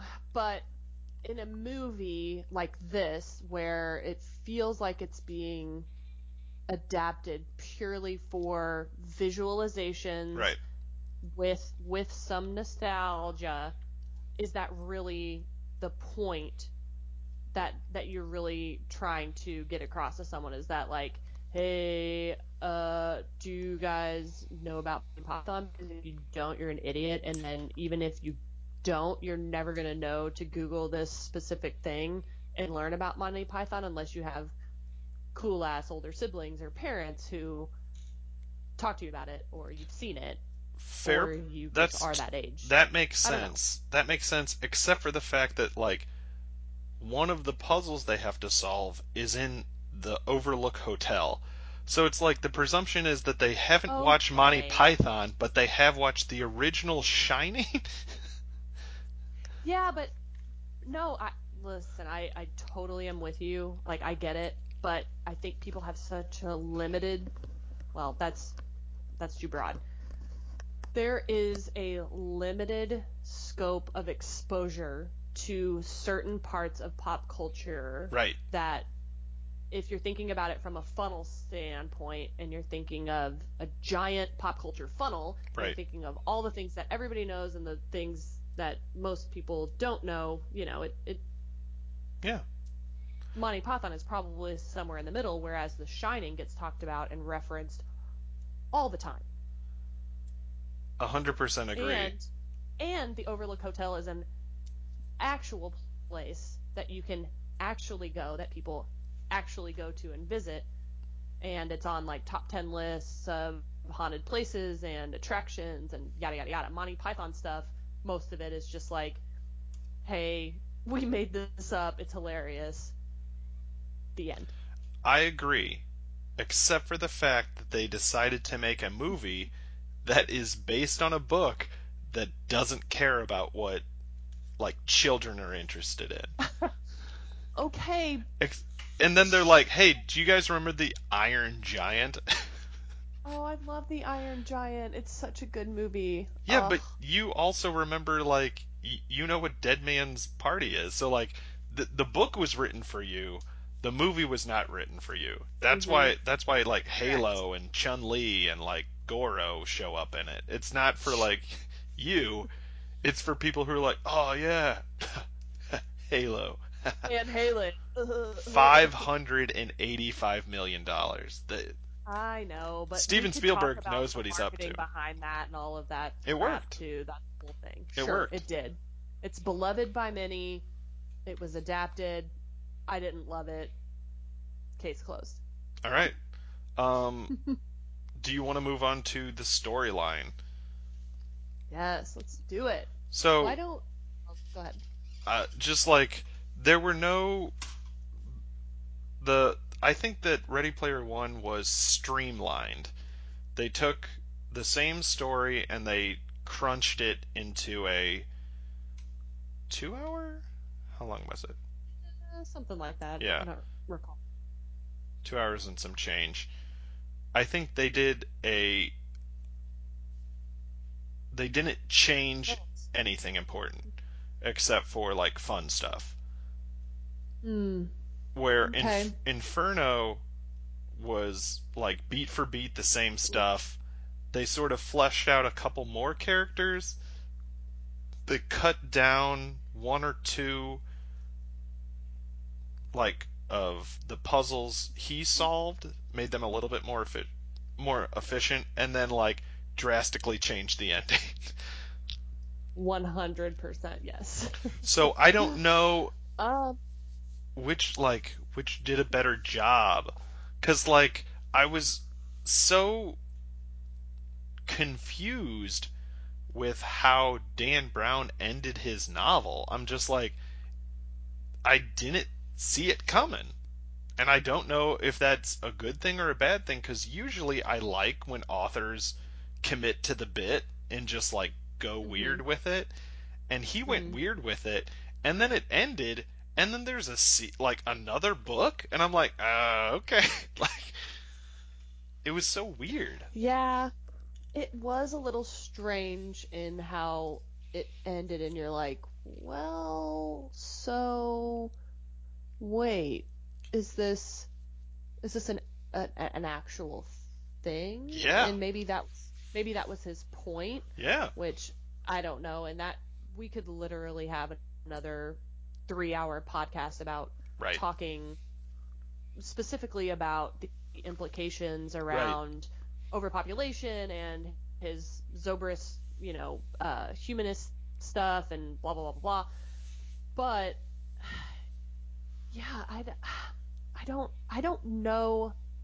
I I am having a difficult time as a reader and a watcher separating the two and trying to view them in a silo and as standalones and then come back together and figure out which one told a more effective compelling story so Right. again to harken back to your point about is this a full retelling of the book or is it a, a loose blueprint and then you kind of like take an idea and just kind of like run with it? Um yeah I, that's it's tough it's tough. So I'm going to give it to Ready Player One specifically because the way that Ron Howard decides to change the storyline is such that, like, instead of one thing happening, he's like, what if we get, like, a special sleeper cell of Muslims to give the main Oh. the main bad guy some C4 so she becomes like a human bomb. I'm like, huh, that's a what a weird take. Just like yeah. because in the book she like goes and talks to like a guy in Italy who has a private jet. Like that's the sleeper cell. Is that Right. like it's an Italian like uh, fashion designer who has a fe- like a special jet that she can use to get Right, to because he's part of the the Zobrist the movement.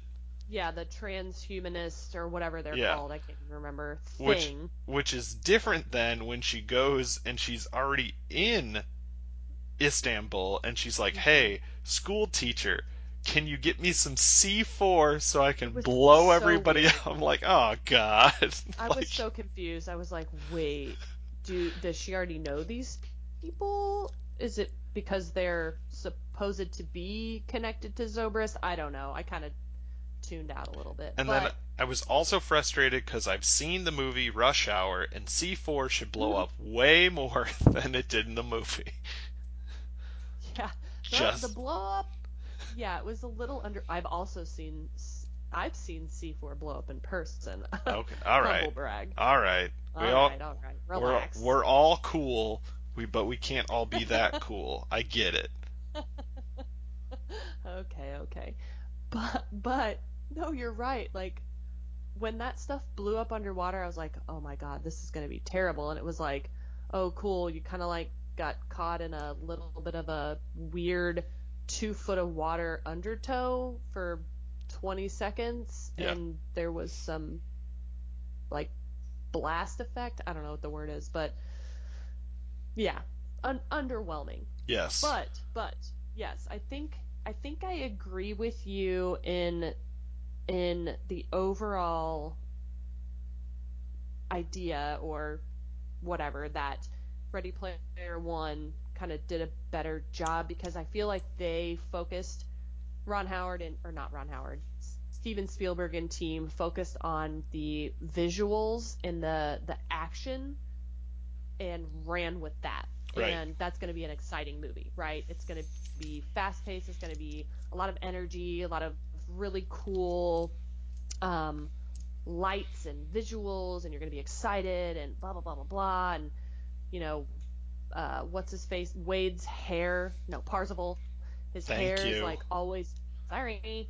His hair is always like blowing in the wind, which is like a really cool, like kind of weirdly sexy effect. And yeah, I feel like they found the the source of the book, a, a source theme, and just like ran with it. Whereas Inferno, you kind of already expect this whole like mystery solving thing with history and symbols, so you're kind of like, eh, I'm here for the ride. It's like a nice warm blanket.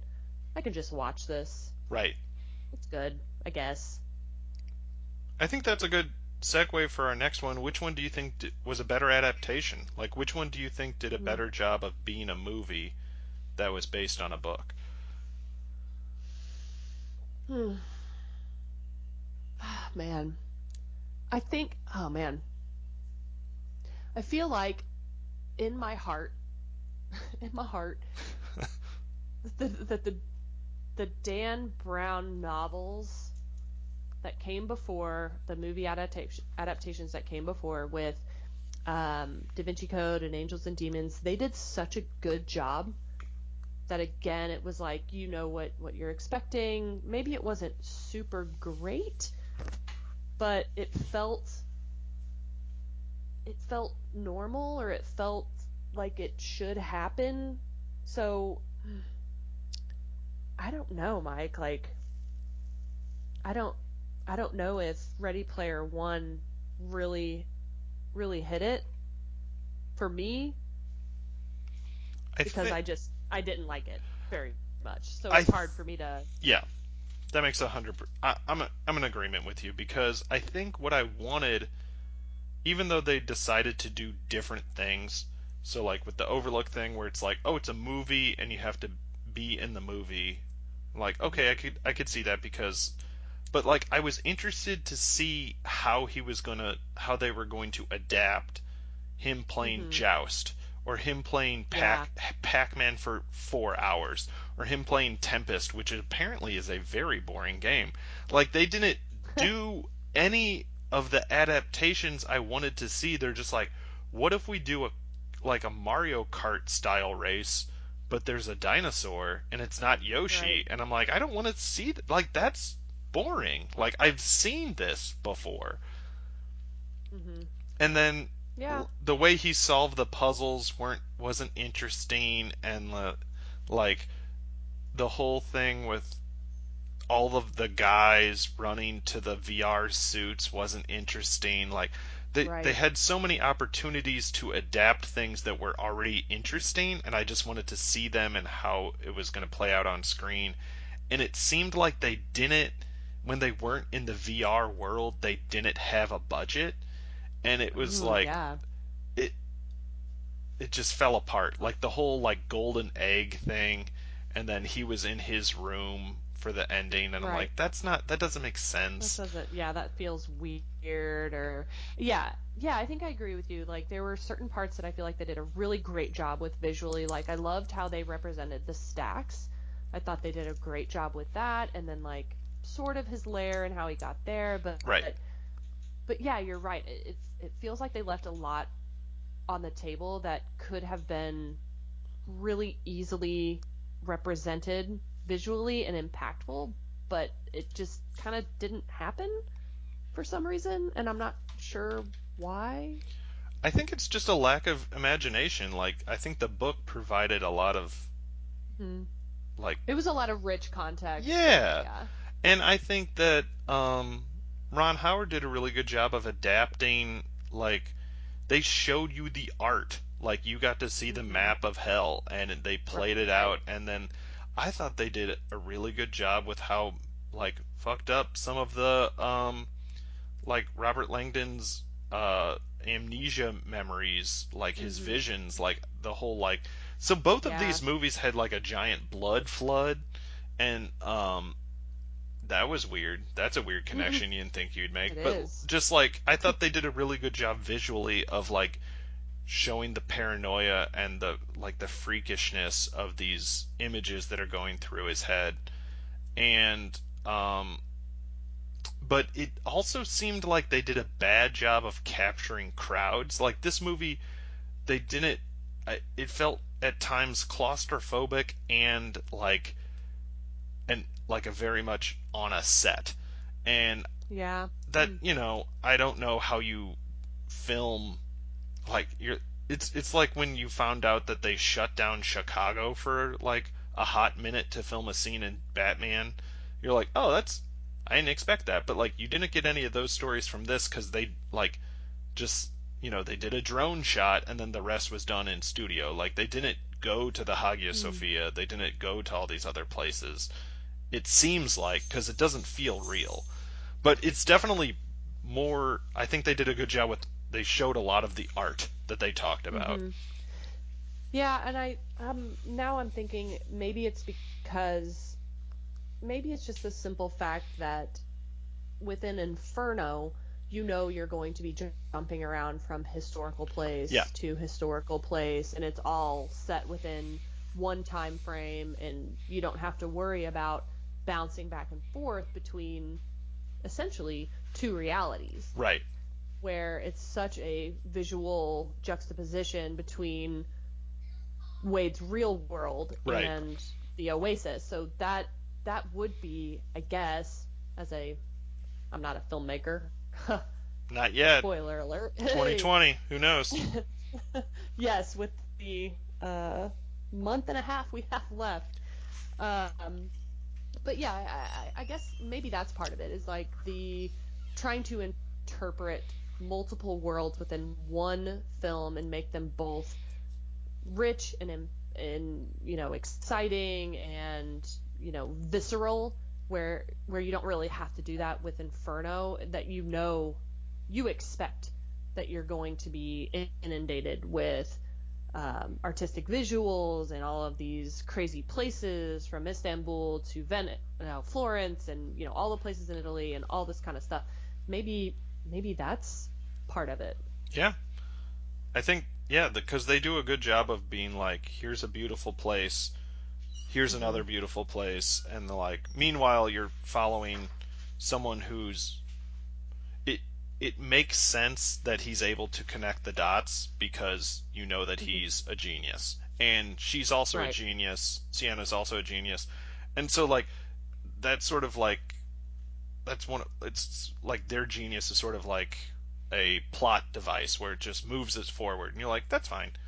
You know, hmm it, it's not a stretch of the imagination where whenever anybody solved anything in Ready Player One, they're like, it's it, you got to listen to what he says again. You're Mhm. like, presumably you've already done that for 14 months in a row, but all of a sudden it Right. dawns on you. We're like the reason it's dawning on Robert Langdon is because he has had amnesia that he thought was caused by a gunshot. Like, so it, it makes sense Right. that it's taking him a while to solve a riddle. like, yeah. No, uh, yeah, but okay, so the the consensus is that we think yeah, Okay, the adaptation goes to we're going with Inferno on this one. Good. It, I so think so. from from my stats, it looks like Inferno is the better adaptation of Mhm. a book to a movie, book. Right. and we haven't got Did gotten. we talk about which Go ahead. Oh, no, sorry. I was going to say did, did we talk about which book we think was better? We did not. No, that wasn't addressed. We didn't even mention which movie was better, but it's kind of been hinted at. So which which book did you like better? Um, keeping keeping in um, theme with your podcast, comparing apples to oranges, I think it's difficult for me to choose a favorite Yeah. because they are different books and they are different subject matter and the writing style is different and you know what what we're dealing with uh, from a thematic standpoint, all that kind of stuff. I I loved um, I loved trying to find parallels between the two books and the two movies. I, I had a really good time with that, and I had to keep reminding myself that's not the point of the podcast. It absolutely Um, is. The well, whole the I whole mean, point is you just keep saying sense, you but- can't compare apples to oranges. You're like, yeah, you can. They're both fruit. You know, like Well, sure. Like I'm looking at my nerd notes here in front of me, where you know we're we're we're talking about why he chose in Ready Player One, why he chose the name Parzival, mhm. and in uh, Inferno when they're talking about Parsifal, the Wagner opera, and I'm like, right. is there a connection there? I don't know. So Of course there is. On your, well, I guess, but I I appreciated looking at these two works of literature Mhm. from the standpoint of I need to compare these two things together and try to broaden my understanding or curio- curiosity of the works on a different level, you know, or a different way of thinking about them. So, which one did I like better? Mm, I liked probably the nostalgia and the happiness of Ready Player One more than I did Inferno, but I liked the depth of uh, hum- human suffering and thoughts of the future and how we work as a society and the deep questions to ponder that Inferno brought up. That's awesome. I do want to bring up the fact that both of these books are a lead character who is entrenched in a specific kind of culture, solving the riddles of Mhm. someone who's also entrenched in that culture. And Yes, thank you. So like they this is a direct parallel except one's like oh 80s and the other's like oh 1780s or 1680s Ooh. like so Ooh. yeah and that's the thing is like it they're both about solving riddles and I think that's good I I was frustrated by both of them cuz both of them seemed uh, they took the idea and sort of ran a little long with it Mhm. um, I think that because Ready Player One, I like you said, it was more fun. However, I hmm enjoyed. I didn't enjoy how both of them were sort of preachy. Like they both eventually just came out and said, "This is what the author believes is right," and I'm like, "All right." Like, hmm but I did enjoy how um, uh, Inferno committed to it. Like they they just went all Yeah. out. They're like, hey, no, no, no happy ending except they kiss, and I'm like, wait, what? Like I was, I just kept expecting like something to like be like no, and they're like, and then he flew home in a hel- in an airplane and thought about something something stars. And I'm like, holy cow! Where in Oh Ready yeah, Player One, right. I'm like, maybe he won't win. I'm like, that that would be crazy. And then I'm like, oh no, never. Sorry, I forgot it was a young adult. That he's got to win. Like he's got to. Yeah, he has to. He literally has to. Yeah. And the only Hmm. person of import who died was like a side character to push the push everything forward. So Was that Daito yeah, or Sho? I don't remember. Shoto Or both of them. Shoto lives Um, but he Shoto sac he sacrifices his character to defeat the That's right. to defeat the That's right. Mechagodzilla, Okay. but he loses, and so um, Wade turns into Ultraman to defeat Ultraman. Mechagodzilla. right. Mechagodzilla. God, so good. yeah, Mechagodzilla is great. Um, I think that so that brings us to it. We we've decided that Inferno is the better movie adaptation of a book. Uh, Yes. we both recommend reading both of the books. I think that's we're comfortable saying Yes. that. Not necessarily watching both of the movies. Um, but what we will, I would agree. I would agree with you. Yeah. I think we do have some recommendations uh, for movies that have been turned into or books that have been turned into movies, and we'll be back with that in just a minute.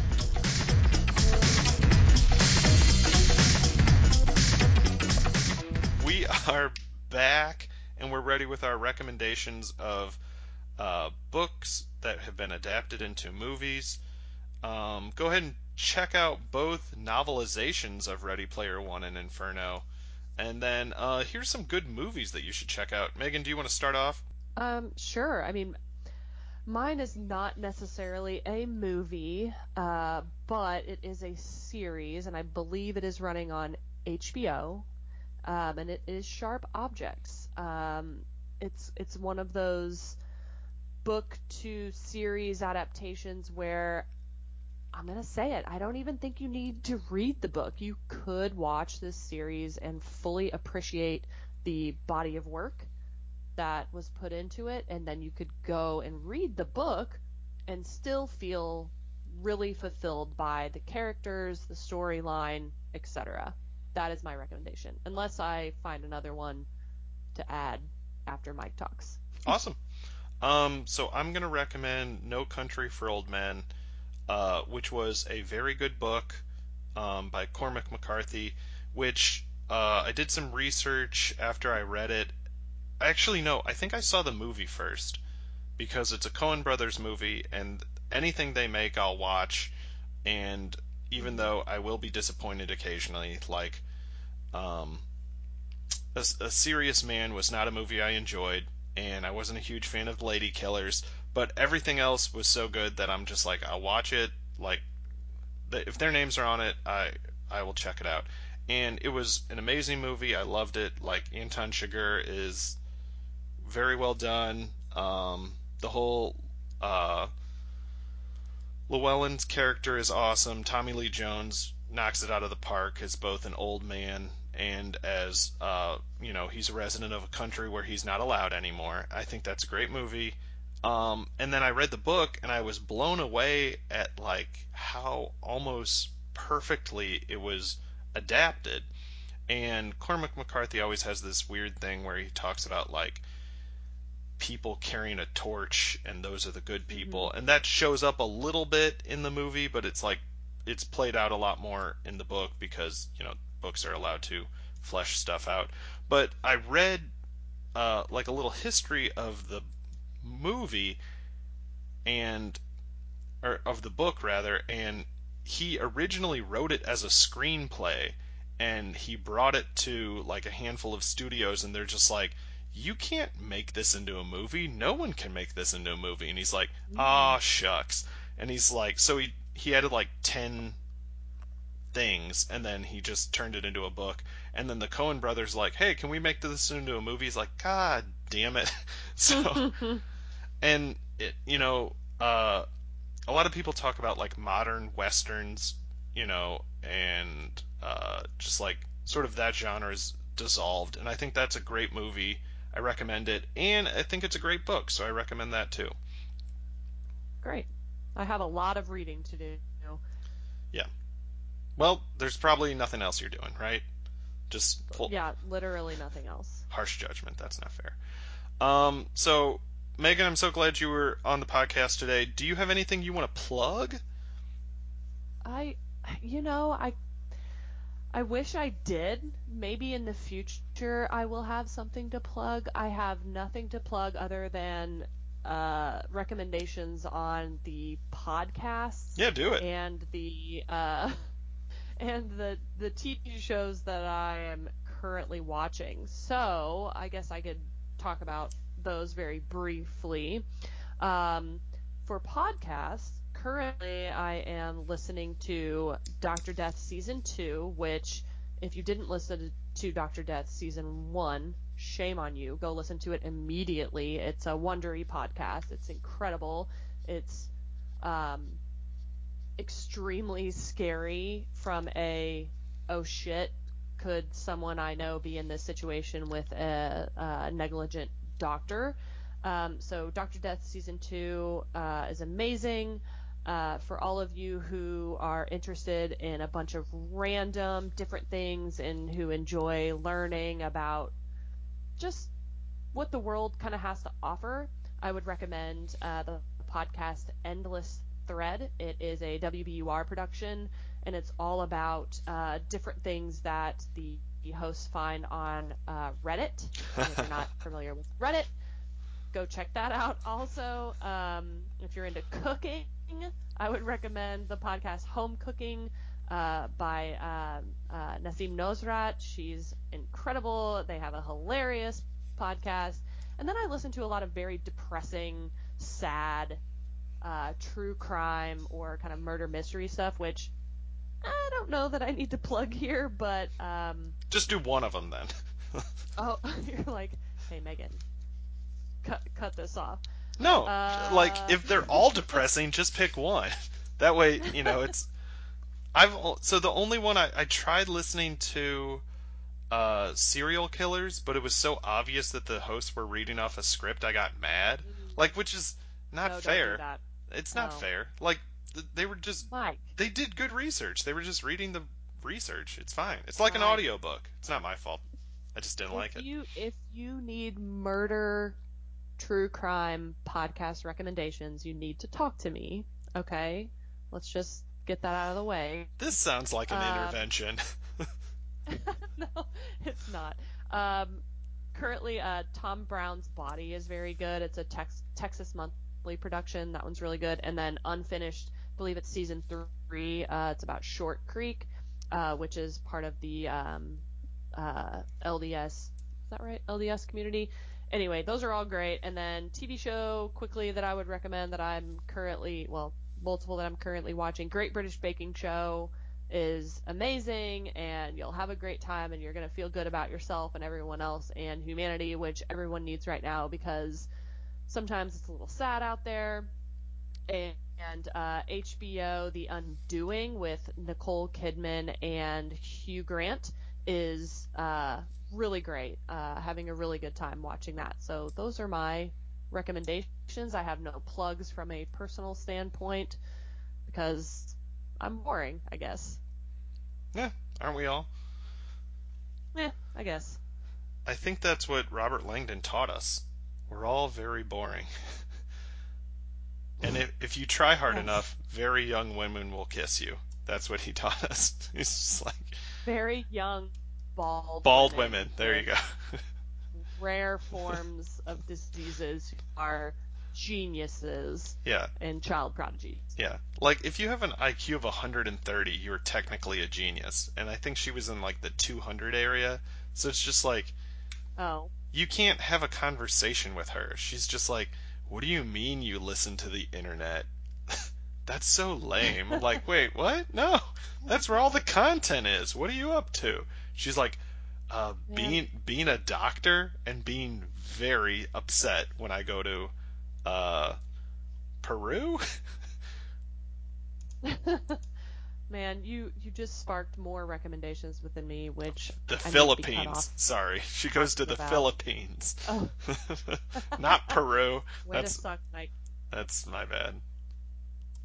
Well, if you're looking for a genius to follow, uh, let me recommend uh, The Vow on HBO. Also, it's about uh, NXIVM and that complete stupid Is that how you say it? who is in I did. what NXIVM? Yeah, there were. I didn't see any vowels in there.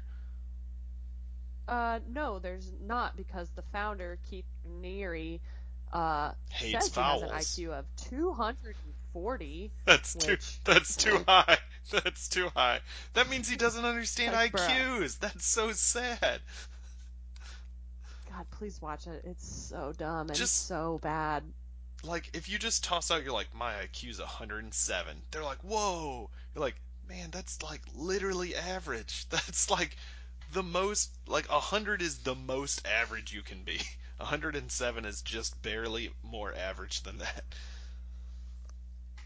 Also, like Yeah, he's an idiot. That's awesome. I don't know if I want to watch it because I'll just be bummed out. But I do like. oh no, watch it. It's, it's Okay. very good. That's fair. Strong argument. Okay, I want you to. Watch I- it. I told you to do it. I want you to keep some recommendations for the next podcast we do, so that you have. yes, I know. so that- okay. Because the thing I keep running into is that um, my guests are confounded by the premise of my podcast, and so they're like, well, they're like, okay, so what if we do these two things? And I'm like, well, technically those are both like romantic comedies, and they're like, I don't think I understand the apples and oranges thing. I'm like, that's fine. Why don't you tell me one thing you like, and then I'll reverse engineer this? And they're like, hmm, that sounds confusing. so that Listen, happens. buddy, I'm with you. I have a billion ideas. I will be on your show whenever you would like to have me back. All right. Well, uh, that sounds like January then. I will see you in January. Awesome. All right. This has been Comparing Apples to Oranges. I'm Mike, I'm Megan. and we will catch you next time. Bye. Bye.